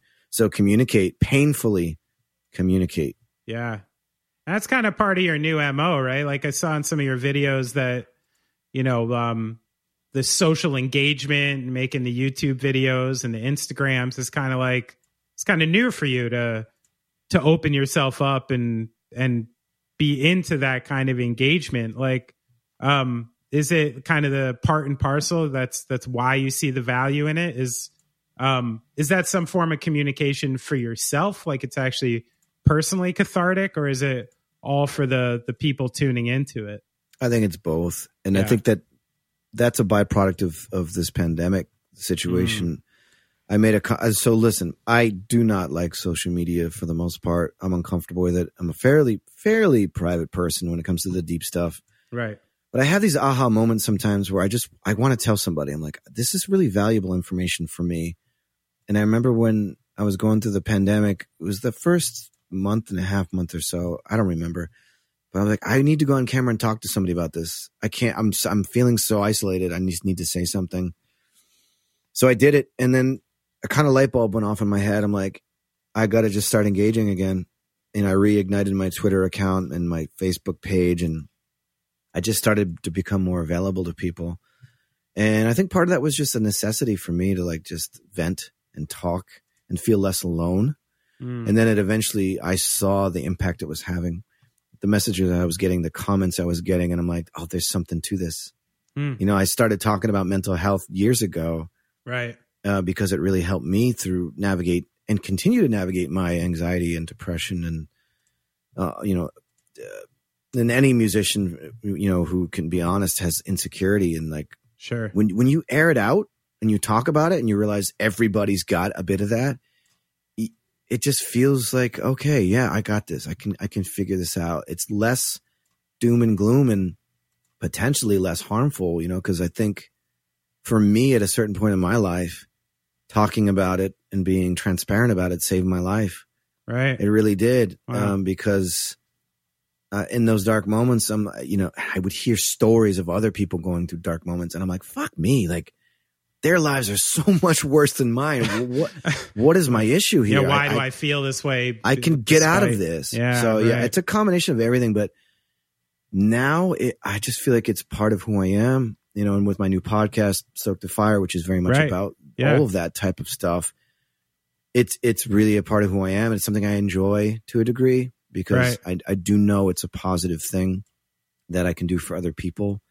So it's very reciprocal though too. I'm not gonna lie, I get something out of it as well Right. so it's it's just kind of a part of who I am, and a part that I allowed myself to expose. And once it was exposed, I realized the importance of it and the Huh. necessity of it. Is like uh, therapy or a kind of like Western practices part of your discipline at all? I have been to therapy. I, I haven't continued to go, but I do see a need for that for some Mm. people. Um, and I think some people who are stubborn to it or like, oh, that's not for me. If you haven't tried it, you don't know. And I think with anything, if you're trying to navigate yourself, um, you should be open to all types of things. Yeah. Um, you know, I think another thing too is I think people are just so quick to take a pill and not do the work. right. No shit. And I think that there's a lot of work you can do yeah. that either will go well with the pill or will eventually replace the pill. And on the And- other side, there's too many people uh, prescribing pills without demanding the work. Correct. So I think, you know, I talk about this a lot when I talk about mental health is moving physically. Like physically moving is incredible for you. Exercise. To me, bicycling, hiking, swimming in the summer, that shit helps so much, Sure. especially with my anxiety, which my anxiety usually eventually triggers into depression. Right. So keeping my anxiety at bay is is crucial, and a huge part of that is physically moving. Did you mention Um, earlier something about uh, like doing some microdosing before? Oh yes, yes. Yeah. I was get I was getting there. Yeah, at the beginning of our conversation, um, dealing with my anxiety. So yeah, I've been microdosing for going on like maybe six years now. like psilocybin or yeah, yeah, small amounts of psilocybin, and um, I've dabbled in other things, but for for legal reasons and just to be careful because of our sure. crazy government. Let's just keep it at mushrooms. But um, the bottom line with that is is really knowing what you're getting into, um, being wise about it, starting very small because everybody's different. Everyone reacts Right, differently to this type right. of stuff, or even like edible um, marijuana, depending on the strain, hmm the amount. Because you know, I've had some really bad experiences with edible marijuana, so I'm Yeah. very careful with the amount that I have hmm but you know psychedelics have never um you know in my older years have never s- put me in a bad place if i'm microdosing small we're talking like when i first started to dabble like one sixteenth of what you would take to like trip like small Right, amounts Right. Right. Right. and that kills my anxiety Wow. it gives me a sense of joy it it it helps me be more artistic i'm able to express myself more i communicate better um and this is not you know when and i'm sure anyone can look up the term and, and realize it's not you getting fucked up you're not doing this to party yeah. you're you're doing this to sort of help maintain your mental health and for me i've used it to be creative and write lyrics and and um you know occasionally i, I do more because i like want to have fun out in nature or Sure. if i'm I gonna mean, go to fuck, you live in the Catskills. You yeah yeah let her rip every once in a while out there. So I know? do, I do. If I know I've got, a, if I got, if I know I have a long day of hiking, I, I'll bring supplies with me so I can, you know, enjoy and like Yeah. maybe, maybe dabble a little harder. But um, that has replaced medication for me. I don't take antidepressants. I don't take anti-anxieties. I'm not on any chemical. I have no chemical dependency. You know, is awesome. mine is caffeine, which I absolutely love in the morning sometimes. Sure. But, um, yeah. and the occasional drink, which I've moderated completely with that shit. Like Yeah. alcohol used to be a problem for me and i'm thankful that i was able to moderate and not go completely sober yeah. co- I admire the shit out of people who go sober i just Yeah. don't ever want to be that guy because i really enjoy a glass of wine with dinner i really enjoy a Sure. good dark smoky mezcal or rum after dinner like those little things as long as i keep it to a couple of glasses and then i stop i'm good Yeah, I think us career musician types, I think where it's safe to give us a different baseline than the rest of the world. You know, it's like considering where it could have gone. yeah You know, if your if your baseline is like coffee, you know, a little bit of weed, a drink a couple days a week, like fine. yeah You know, It- it's better yes. than like the alternative, which you know you've seen, like many of our And I've been colleagues. through. and, I've you know what, what I- people go through. So if that's Yeah. your baseline, that's that's fine. Yeah, it's like going. It's funny. We always have this joke. Um, you know, Adam and Joel are infamous beer drinkers, Right. and uh, you know, Joel going to the doctor, and the doctor being like, well, "How many beers do you think you have a week?" Honestly, and Joel's like, uh, 200? yeah. and the right. doctor's like, what? what? He's like, no, I'm a musician. It's kind of part of my job. What? Yeah. No, no, no, no. But people don't realize it. You literally like get thrown booze and beer all the time, and you Oh God, you can get caught up in that. Like this is just my everyday thing. yeah. At one point, I was drinking a bottle of tequila a day, but I wasn't even getting fucking drunk. Right. Like crazy. And to me, I'm like, what's the problem? right. What's going on here? Yeah. and my health started to decline rapidly. And I'm like, oh, fuck, this is not. You know, you talk to people outside of the touring world and they're like, you're insane. You're going Yeah. to die. Yeah. Uh, so I, I had to really, just for my health's sake. And like, dude, nobody likes a fucking a chronic drunk unless they're like really fun and sweet. But that's if you really love that person, you got to at one point be like, dude, you got to slow down. You're, yeah.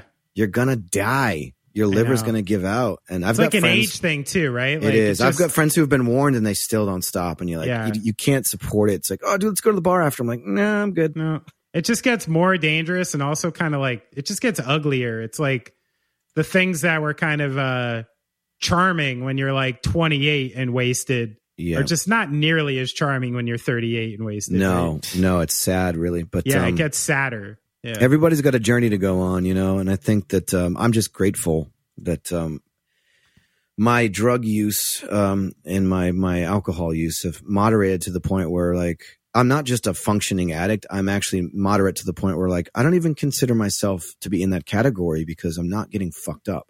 Right. I'm not losing control. I'm not numbing. I'm not running. I'm not using any of these things as a crutch. Uh, I'm I'm using you know psychedelics as a medicine, uh, and I'm I love to sip on alcohol occasionally as like a social um, lubricant or relaxer. Sure. you know. So I think it's a, a very adult way that I try to live these days. when when you were going through that process like did you often or did you at all have sort of like terrifying or alarming moments of clarity like after you stopped numbing Uh, I wouldn't say terrifying, but definitely torturous and um, Mm, I think coming to terms with the fact that I hate confrontation and I did a lot of running from it. mm, And because I run from it, I've I've have a problem of suppressing my emotions and suppressing my anger and frustration right and being very much a yes person to a lot of people to Mhm. the point where I start to resent them. And then I eventually will explode and become Right. sick. It'll manifest in physically into me. Um, I'll become depressed. And then I'll just be at a state where like, how did I even get here? right So yeah sort of like picking myself apart and being having a real self awareness and being stone sober for a good three months this pandemic. You know, my girlfriend and I both did a huge cleanse and a fast and oh that's cool yeah, and then I just realized, wow, man, I'm fucking grumpy. I'm like more a lot more grumpy than I ever thought I was. And yeah right I almost felt like apologizing to everyone in my life because it just manifests and it's just part of my anxiety. And I realize anxiety, that's been the big, big thing for me is realizing how much anxiety affects a lot of people and they don't Yeah. realize it's Yes. anxiety. yes And a lot of people you think are just that angry dude, he's probably, he or she's probably really anxious yeah and Yep. anxious triggers anger and outbursts. So now I can I can smell an anxious person from a mile away because I've learned so much about it.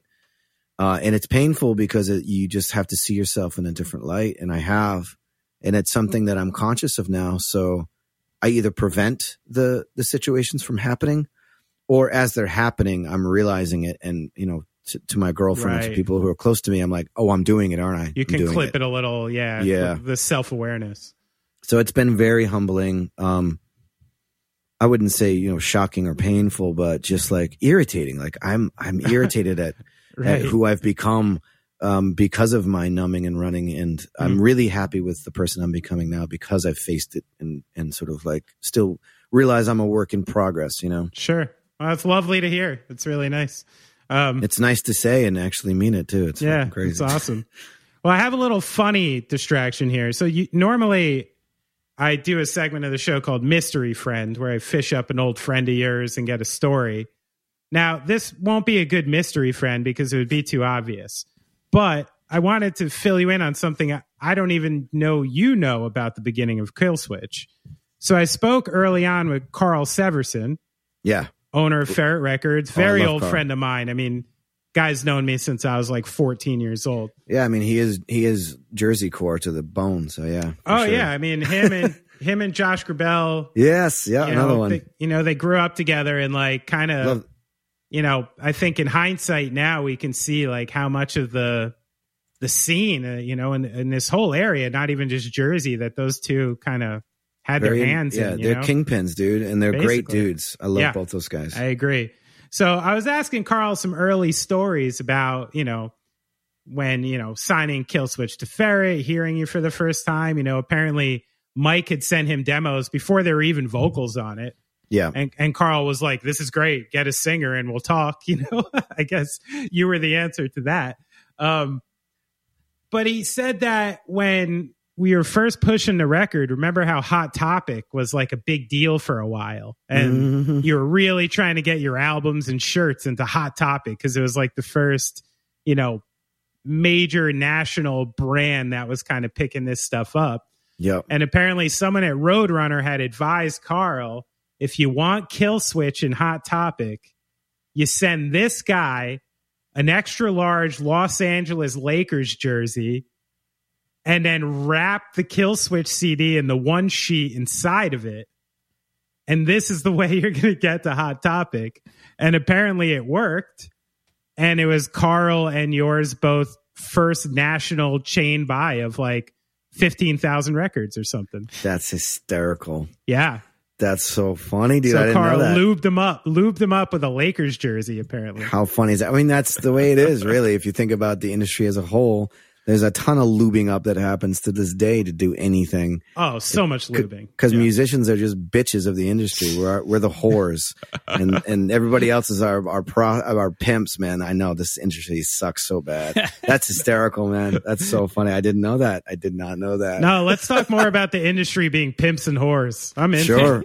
Let's I, get I into could go. it. Off, I could go off, man. Don't get me fucking started, man. We're the court jesters. Yeah. hmm they make all the money. We get now. We get percentage of percentage of percentage of pennies for for our songs. Oh, Get yeah. the fuck out of here. Yeah. Now we get to, now we get to like sell our name, image, and likeness on like Cameo instead of getting album sales. or dude. right? Cameo was a lifesaver for But me. you're It's- loving it, right? Yeah, I it's not- don't. I, I I wouldn't say I love it, but I like it. I like it because it's helped me connect with a lot of fans, and it's it's made me a decent amount of money, dude.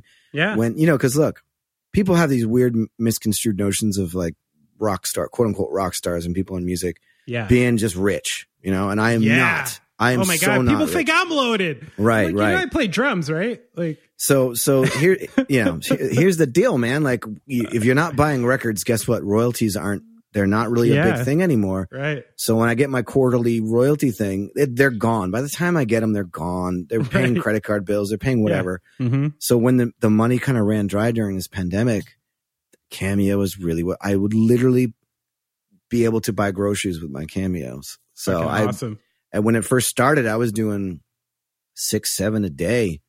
And now I might do six, seven a week, but my price rate range has gone up because I, when I first started, it was cheap and now it's like, it's a, de- it's a decent price. Right. But um, yeah, I made some decent money with it. I'm still making decent money with it. It's crazy, and I I hated it at first because I was like, shit, man. I went from playing in front of thousands of people to like singing Johnny Happy Birthday. Like, fuck happened to me. right. And now I I truly see. First of all, people will send me reaction videos or send me, you know, a couple paragraphs about what it did for that person. And Ah. like when I do them now, I truly think of like, and I, I think it shows in my messages that I do. Like, I know this is going to make somebody happy, or I know this is going to make somebody. You know, I mean, I've been a part of like proposing to people, which is so nuts to me that people reach out. Oh, that's how I want to propose. I'm like, shit, man, me? Come on. But um, I've truly been a part of people's lives, and I think it's really made my relationship with my fans that much deeper. That's awesome. It's it's made them more sort of um, passionate towards me, and it's made me appreciate them even more because of that reciprocation of like, you're paying me, you know, eighty bucks or whatever to like give a three to four minute video that's specifically designed for that person that you want to get their attention or or Right. send them love, and that relationship has become a pretty beautiful thing. Yeah. That's awesome. That's nice to hear. So I heard you mention you got to take me behind the curtain on something. Um, I heard you mention you were talking about Motorhead in something. Might have been an Instagram post. I don't even remember. Yeah, Instagram post. Yep, talking about Lemmy. But you said in quotes that Motorhead had no crowd sing along bullshit tracks. Right. Jesse, what's happening out there? oh wow. I think you know. Um, I've Yeah, never ba- used I certainly have never used this. I'm only assuming. yeah. But what's going on out there? Take me behind the curtain. I mean, this has been happening for a long time, but um, I remember first seeing it. I'm I'm so not naming names, uh, but I remember first seeing it behind a drum set, seeing a Pro Tools rig Mhm. that was open with a computer. And I remember walking by during the sound check of a band that, you know, was headlining. And I'm like, what the fuck is this? Why is there a recording program up? And, Mhm. and then I heard them press the space bar and it was like a guitar solo. And I was Wow. like, what? Then I heard them press the space bar and it was the chorus of the song. It's being sung. And I'm like, oh my fucking God, this is really happening Mm. it opened my eyes and then after that moment i realized there's a lot of bands a lot of bands who either no longer sing their choruses like the melodic parts that are usually kind of shaky live right. and they sound perfect Right. It's, it's because they're not singing them. They're lip syncing amazingly. And this is metal. This is full on metal. We're not talking about pop bands. We're talking about metal bands. Um, and it even got as bad as like, you know, the solos and then the crowd sing. There was one band that was sound checking crowd sing alongs. And I remember being like, that's fucking cheating to a whole other level. Yeah. You're making your shit sound even better and like people applauding and you're filtering it through. So they're literally putting a crowd group sing along sample running through the speakers while they yes. play. Yes. For fuck's sake. and I remember seeing it and then seeing it work because the audience Right. is natural. It's a, it's the herd mentality. Yeah. One person does it, and you're like, oh, we're all gonna. This is the part we all sing along. And I just remember like thinking in the back of my head, well, first of all, there's a certain amount of brilliance to it, but there's also like, fuck you for doing that Yeah. because we're just we're manufacturing this, and like the amount of work, pain, and suffering, literal blood, sweat, and tears that I've had to navigate my voice Mm, and to mhm. live a certain way to be able to produce somewhat of a semi in key tone means that I don't I don't have a lot of fun on tour. I do a lot of sleeping. I do a lot of not talking. Right. Just all this shit that I have to do to like Yeah. maintain my instrument with the extreme amount of singing and growling and screaming and Right, si- right, you know I'm doing. Sure. And then I'm seeing these bands and said singer of said band going out and going getting hammered and just doing blow and like doing all this shitty th- and the next day he sounds like a fucking songbird and I'm like you're not even fucking singing on stage anymore. yeah. Fuck you. You're cheating the fans. And like the fans have no idea. They're just having fun with it and it's like And they're cheating just- you. It's it kind of felt like, yeah. I fuck I made me so annoyed and so angry and now like it's become such a norm. The moment I see it I roll my eyes I'm like all right fair play fine keep doing what you're doing. I'm not going to fucking judge you for it. Give Um, me a percentage. Like, say you go to like, I don't know, fuck, like Nova Rock or something, and there's like eight bands on the main stage. What are we talking? Like half? I'd say I'd say at least three or four of them are doing it. Fuck. Yeah, It's you know what it reminds me of is like is like what the clean baseball players were saying during the Barry Bonds, Sammy Sosa era of baseball. When they're like they're like it's so obvious they're doing it and it's so obviously helping their performance. The people who want to stay clean are now suffering as a result absolutely. because Yeah, we can't keep up by doing this naturally and you're going to force you know bands who want to do it naturally to have to like step up the hey you're in festival land now now you need this Right. stuff to survive yeah, and it makes the fans go, "Wow, this band sucks." You know, like they listen to them Right. live. They're they're like, eh, they're flawed. It's like, dude, live performances are supposed to be a bit flawed. That's why they're called live performances. You're not always going to be on, and I think that's the magic of it too, right? I mean, right yes. if you know i've had nights off. I mean i've had plenty of them really where my voice is just not great.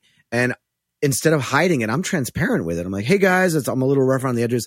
I'm gonna do my best but during this part let's all sing along you know? Yeah, we'll get you guys it's to live be a, music right? Yeah, we'll get you becomes guys to be a part of it. Yeah. and then like th- those so- shows are fucking magic. And people will be like i remember that night you you're, you were off and you told us and we all helped out. Like what a great moment that was. Like that's the fucking match you don't want to lose with live music and live performance that's right and then those days when you are triumphant and your voice sounds greater, your instrument sounds greater, we're all, we're all firing on all cylinders and there's no help from anybody except for your own skin and bones and soul. I I just I adore that about music. I adore the flaws. I really do.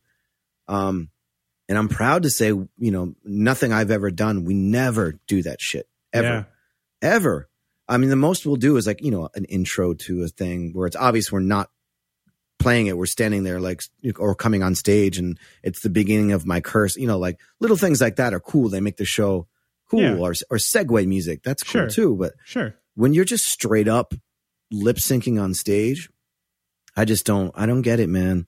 That's not why I got into this shit. And as a fan, if I knew a band that I loved was doing that, I would be so fucking bummed. i think i got a pitch for you jesse how about we start a website kind of like a who's hot and who's not you know and we really expose the bands playing clean Oh my God. Like these guys are playing clean. Go see them. These guys are playing dirty. They're on Imagine. steroids. you could, you could make that a part time job, dude. You really could, man. I Yeah, hope someone I, uh, listening can you can you urge like some nerdy killswitch fan out there to really really spearhead this project? I- I, think you know, the I- world needs it. Yeah. I'm willing to bet there's probably somebody out there who's doing something similar to that already. Good. I'll support it. Let me know what your But yeah, when the next time you go see your favorite fundraiser pages. I'll, yeah, the, the next time you go see your favorite band, if you're standing close enough, watch the singer's mouth. right? Watch very closely, or if they're they're doing this like huddle over, like "Oh, I'm really emotional thing, and you can't see my Oh, face. right, right, right. Be careful Oh, because my body's contracting Yeah. because I'm so emotional. yeah, I'm so Yeah. into this, but you can't see. I'm actually just fucking Oh. lip syncing. Wow. Yeah, I saw a lot of it. I still see a lot of it, and I'm like, it bothers me, but it bothers me less now because it's become so commonplace. Well, thanks for taking me behind the curtain because honestly, I've seen it, but I've only seen it for like for pop.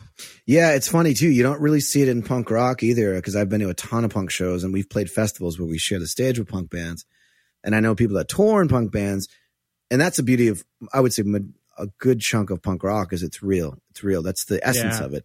Where with metal, it's always been about showmanship, Mm. and you know certain metal bands, it's you know the whole Spinal Tap thing. Like sometimes it's way over the top. But that's kind of part of it. right. and unfortunately the that's become another another part of it the Hmm. the desire and the need to be perfect live and the audience's expectations being so much higher now because of that manufactured perfection and that's the same thing with albums you know you could say the same thing with albums man like that's a hard style man you can do so much in the studio that makes Right, you sound perfect Right. and then you go to d- duplicate that live and you're like fuck that's really hard to do every night god Right, damn it Right. I'm I'm definitely um, part of that crowd because we want to put out records as good as possible. So I do like 30 takes of this thing to make it sound fucking great, right. and then trying to duplicate that live every night. I'm like, I fucking hate myself for doing that on the record. God damn it! sure. right. Yeah. But that, that's slightly different than faking it, you know. But yes, I would say. I would say. it's all part of the uh, the uh, momentum towards you know ones and zeros and digital things taking over and people expecting things to be perfect now. Right, right. It's it's exhausting for me. Well, you kind of like you you laid it out there before when you said that it it kind of it becomes the norm. Unfortunately, you know, and yeah, and the younger generation doesn't know any better. They're just Right. like They don't- Everything they sounds don't perfect know. all the time. I'm I rec- a few years back I spent some time working with uh, I shall not name names, but a very well known metal uh, engineer, and I realized like he they should have just used a drum machine because Yeah, the drummer was like he would say, okay, this is the verse, and I'm gonna I'm just gonna loop it, and he would just loop the verse until the producer told him to stop. Then they would grab two bars, and he would then those edit those two bars to perfection on the grid. Yep.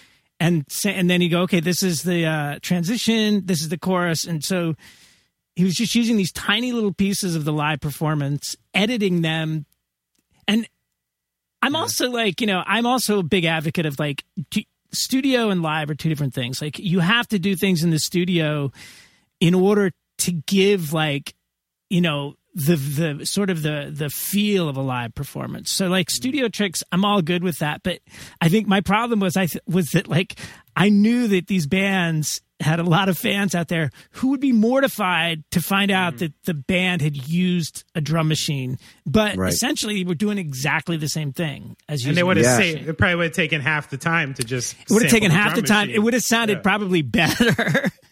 Yeah, Stop and it. and then it's sound replacing too, which is a huge thing with drums. right. Well, that's Right. they were also This- doing that on top of yeah. it. So it's like the yeah. snare you used isn't good enough, and so we're just going to put this. It's like you're taking the human element out of it completely.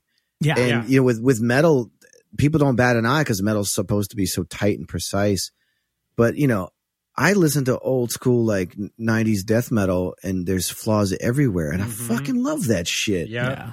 But I'm a punk, man. I legitimately love listening to old punk rock where the the drum machine sounds like a cardboard box being kicked down the street. Like that shit to me gets me going because it's Right. like, yeah, that's that's fucking raw shit right there. Mm.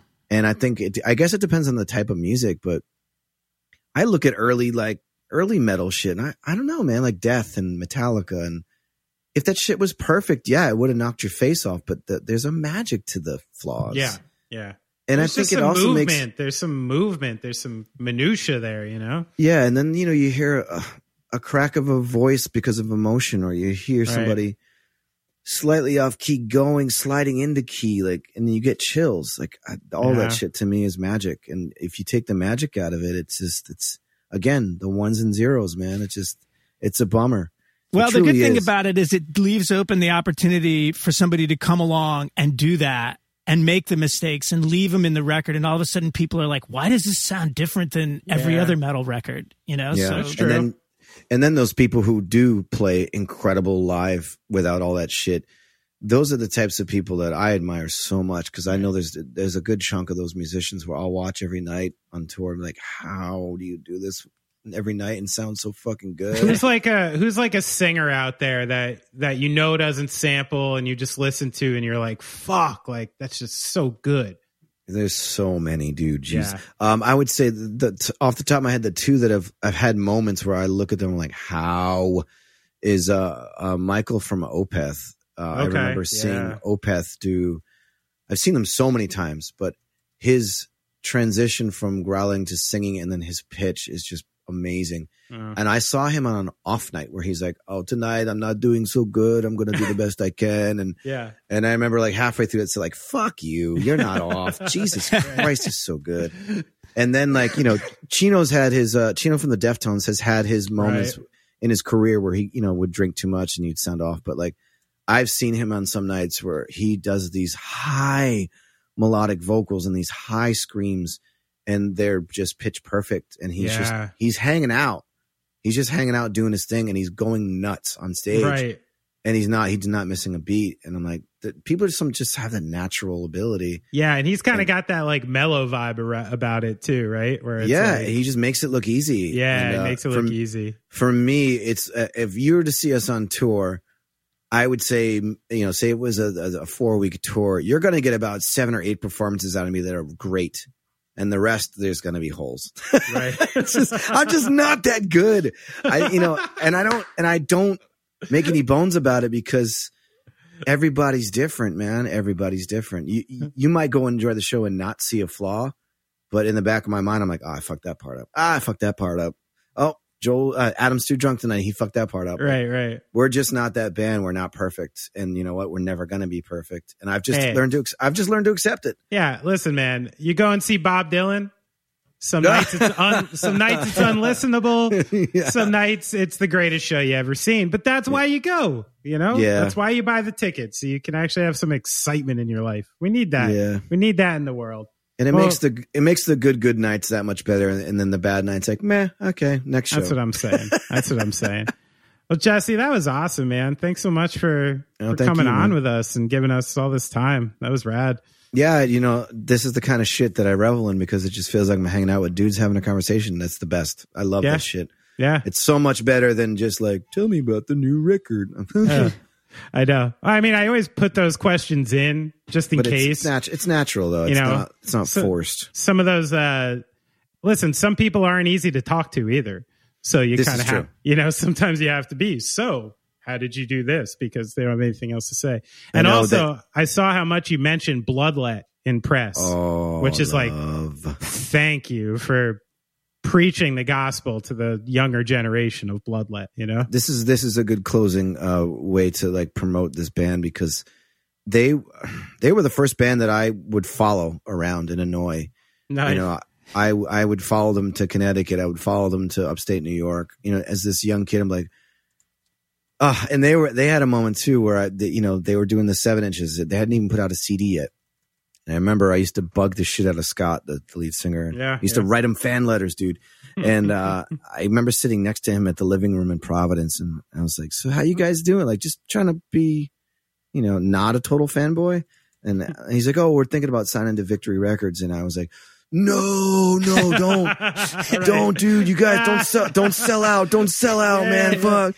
So I had one of those moments with those guys, and then they signed a Victory and blew the fuck up, and yeah right. well, blew up in our scene, but in our scene yeah they're a band that just gets so overlooked. Uh, Yeah. When you talk about modern metal or modern music, they were the first band to do the slow, yeah, chug, chuggy sort of like stoner hardcore. yes And I remember like, they took like that neurosis thing like into hardcore kind of yeah, and Yeah. to this day, for my for my sort of for my money, they were one of the better bands out of that whole like whatever was happening with hardcore and, and becoming metallic and different. They were doing something so different from Yep. everybody else. Yep. And you know, those first couple records, um, you know, was it I don't even know how to pronounce that one. And Theogen, right? that one and then the the eclectic with all this the Right, seven inches Right. masterpieces. Yeah, Absolute beautiful. masterpiece. So fucking good, man. I still Oh, listen to him.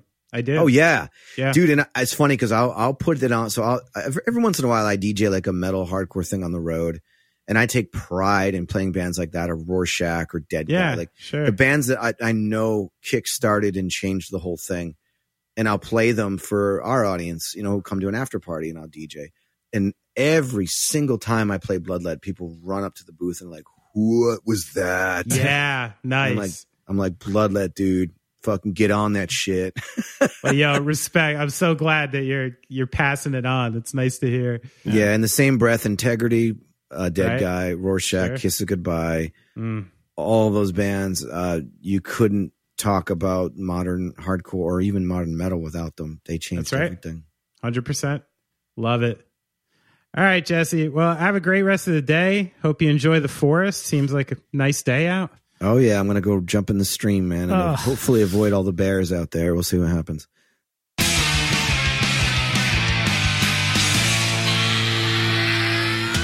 Ah, man, I love that someone somewhere is going to listen to Bloodlet for the first time after this. Yeah, yeah, absolutely. You absolutely. know, he made me happy listing off those bands that he said he DJs at his shows, especially Dead Guy. oh That yeah, was a, I mean, that was a New Jersey band. they were on were Earache, very- right? Uh, they they, maybe eventually they did. They did go to Victory, and then a couple of the guys moved to Seattle, and they turned into Kiss It Goodbye.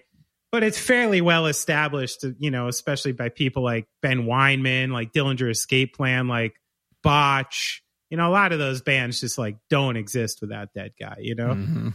and uh, I think I told the story recently. One of the first club shows I ever got to play was in 1995, opening for Dead Guy at the Down Under in New Brunswick, and uh, and that was the show where I wore such big pants, my big skater pants at the time.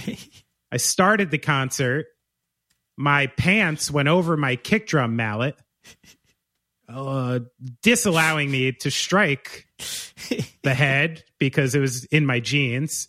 And then, in an effort to kick it away, half of my drum set like fell off the stage and had to stop. This is literally like the first song of the first real club show I ever played. So, you know, and I still uh. got to make music a living. Lesson out there for you kids, you know? Make your mistakes early on. That's the lesson. Yeah, don't let your chubby, awkward 14 year old moments stop you from your dream, you know? Exactly. Dream big. Well, Yeah. that's that shows you know that's the pros. The pros keep going, man. They puke on their sleeve and keep going. That's right. Hashtag strive for greatness. but that was awesome talking to Jesse. That was a super comfortable conversation. Just like felt like we were in uh the back of his house in Woodstock, like over a fire, just chilling. Yeah, well, it's funny for me to hear him talk about all these like Providence venues that you know I played like a generation prior, like Right. Babyhead and Lupos, and I think he even mentioned like maybe Living Room. I can't remember, but He did mention living room, but so you knew this club. I, I had heard in other vin- interviews he was talking about this club Babyhead. That was a pretty. Yeah.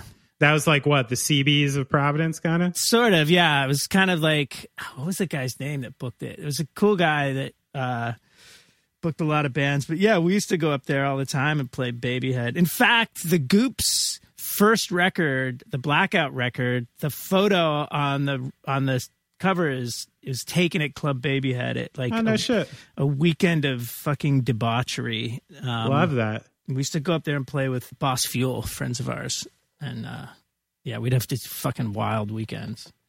Yeah, Providence is a pretty wild town. Yeah, it's fun It's, for sure. it's an interesting place. It's like a weird melting pot of different things. yeah, it's exactly what it is. It's got Yeah. like strong blue collar, yeah, and then all those fucking students. It's And then that old, like the old down Providence Italian thing, like Yeah. they got all that mafia Big. shit there too.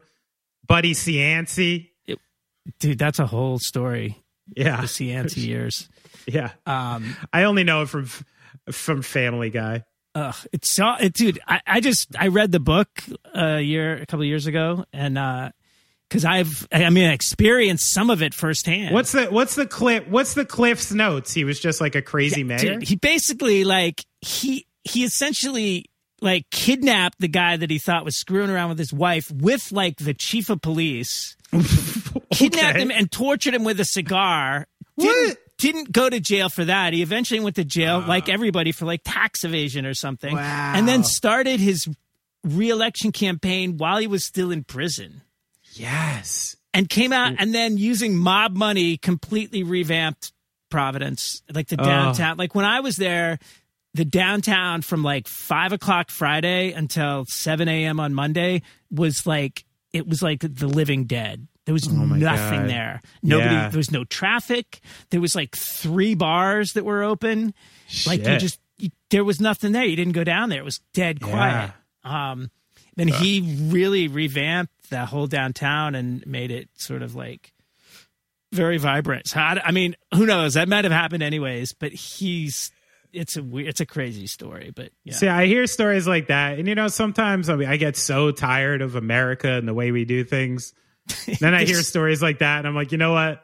I love this country. It's ridiculous. It's ridiculous. I've maybe said this before, but Rhode Island is like Rhode Island is like a rogue state, and it always has been. Like Rhode Right. Island was, you know, like a haven for pirates up until Right. like yeah, yeah. past past they didn't want to join they didn't want to join the union they didn't want to be part of the united states because they were like they were really they were true independents and they Yeah. just, um but they also were like they were the new england sort of headquarters of the um the underground railroad Oh, yeah, they were. I mean, in a lot of ways, Rhode Island kind of really represents like the spirit of America in sort of its most like not debaucherous, but sort of its sort of extreme, like you know, like personal freedoms and things like Wow. that. And uh, well, respect. it's it's it's yeah. I mean, when I was there, dude, it was still the Wild West, like the '80s in in Rhode Island. Like you couldn't park your car on the street overnight, right? Oh, but there was bad. no Yeah. excuse why they didn't say oh we have to do street cleaning they just was like there's no parking on the streets at the same time the mob owned like 60% of all the parking garages in, in the city but the, So just so obvious. the best part about it was that they didn't like the government didn't even feel they needed to like make an excuse that there was going to be street cleaning or whatever it's just like no parking on the streets overnight Are you and get you're like, why? Because I told you so. so exactly it's so true dude Because that's fucking why. now go to the garage. Yeah. Oh my god, I love it. So good. I uh it's funny too because even but even I started playing the living room. That was probably my first like Providence venue I became uh you know tight with. yeah And I, I probably played there the first time in like 07, 2007 and still there's nothing to eat around there. There's nothing to like you can't walk around when you're No. hanging out the living room. Like there's nothing going on. Like yeah still a little crazy. I actually uh I actually hit someone in the face with a drumstick at that venue. whoa Yeah, I made a mistake. It was a small show.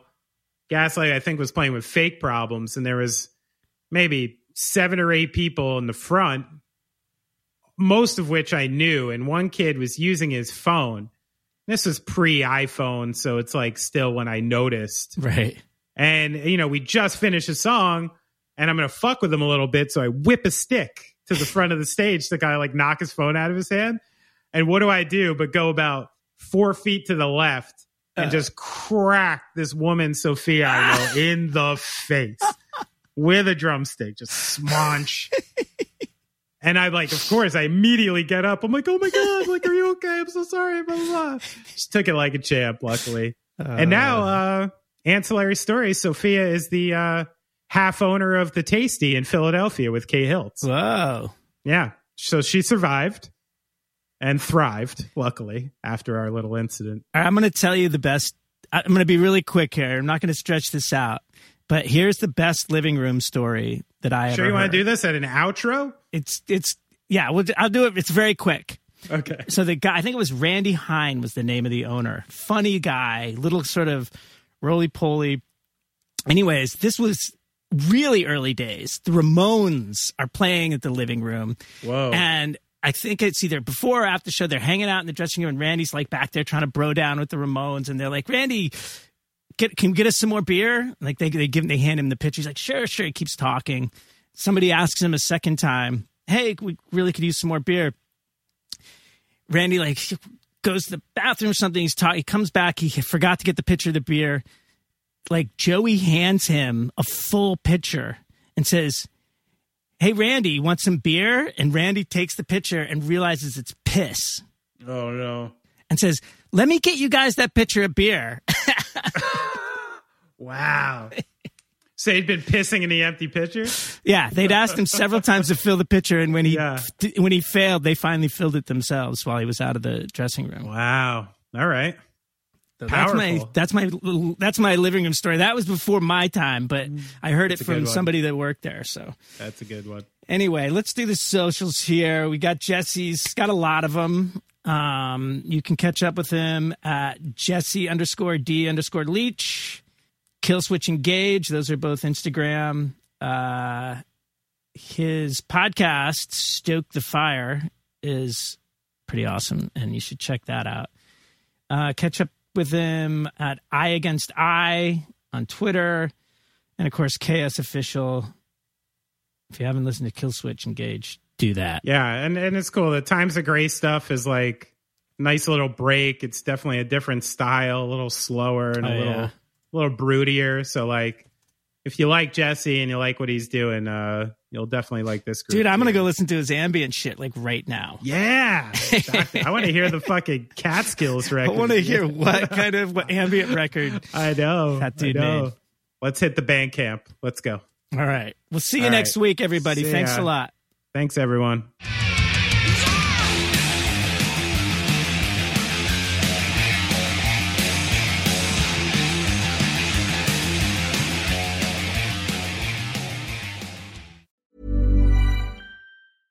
Imagine the softest sheets you've ever felt. Now imagine them getting even softer over time. That's what you'll feel with Boll and Branch's organic cotton sheets. In a recent customer survey, 96% replied that Boll and Branch sheets get softer with every wash. Start getting your best night's sleep in these sheets that get softer and softer for years to come. Try their sheets with a 30-night guarantee. Plus, get 15% off your first order at bollandbranch.com. Code BUTTERY. Exclusions apply. See site for details. Hi, I'm Daniel, founder of Pretty Litter. Cats and cat owners deserve better than any old fashioned litter. That's why I teamed up with scientists and veterinarians to create Pretty Litter. Its innovative crystal formula has superior odor control and weighs up to 80% less than clay litter. Pretty Litter even monitors health by changing colors to help detect early signs of potential illness. It's the world's smartest kitty litter. Go to prettylitter.com and use code ACAST for 20% off your first order and a free cat toy. Terms and conditions apply. See site for details. Planning for your next trip? Elevate your travel style with Quince. Quince has all the jet setting essentials you'll want for your next getaway, like European linen, premium luggage options, buttery soft Italian leather bags, and so much more. And is all priced at 50 to 80% less than similar brands. Plus, Quince only works with factories that use safe and ethical manufacturing practices. Pack your bags with high-quality essentials you'll be wearing for vacations to come with Quince. Go to quince.com slash pack for free shipping and 365-day returns.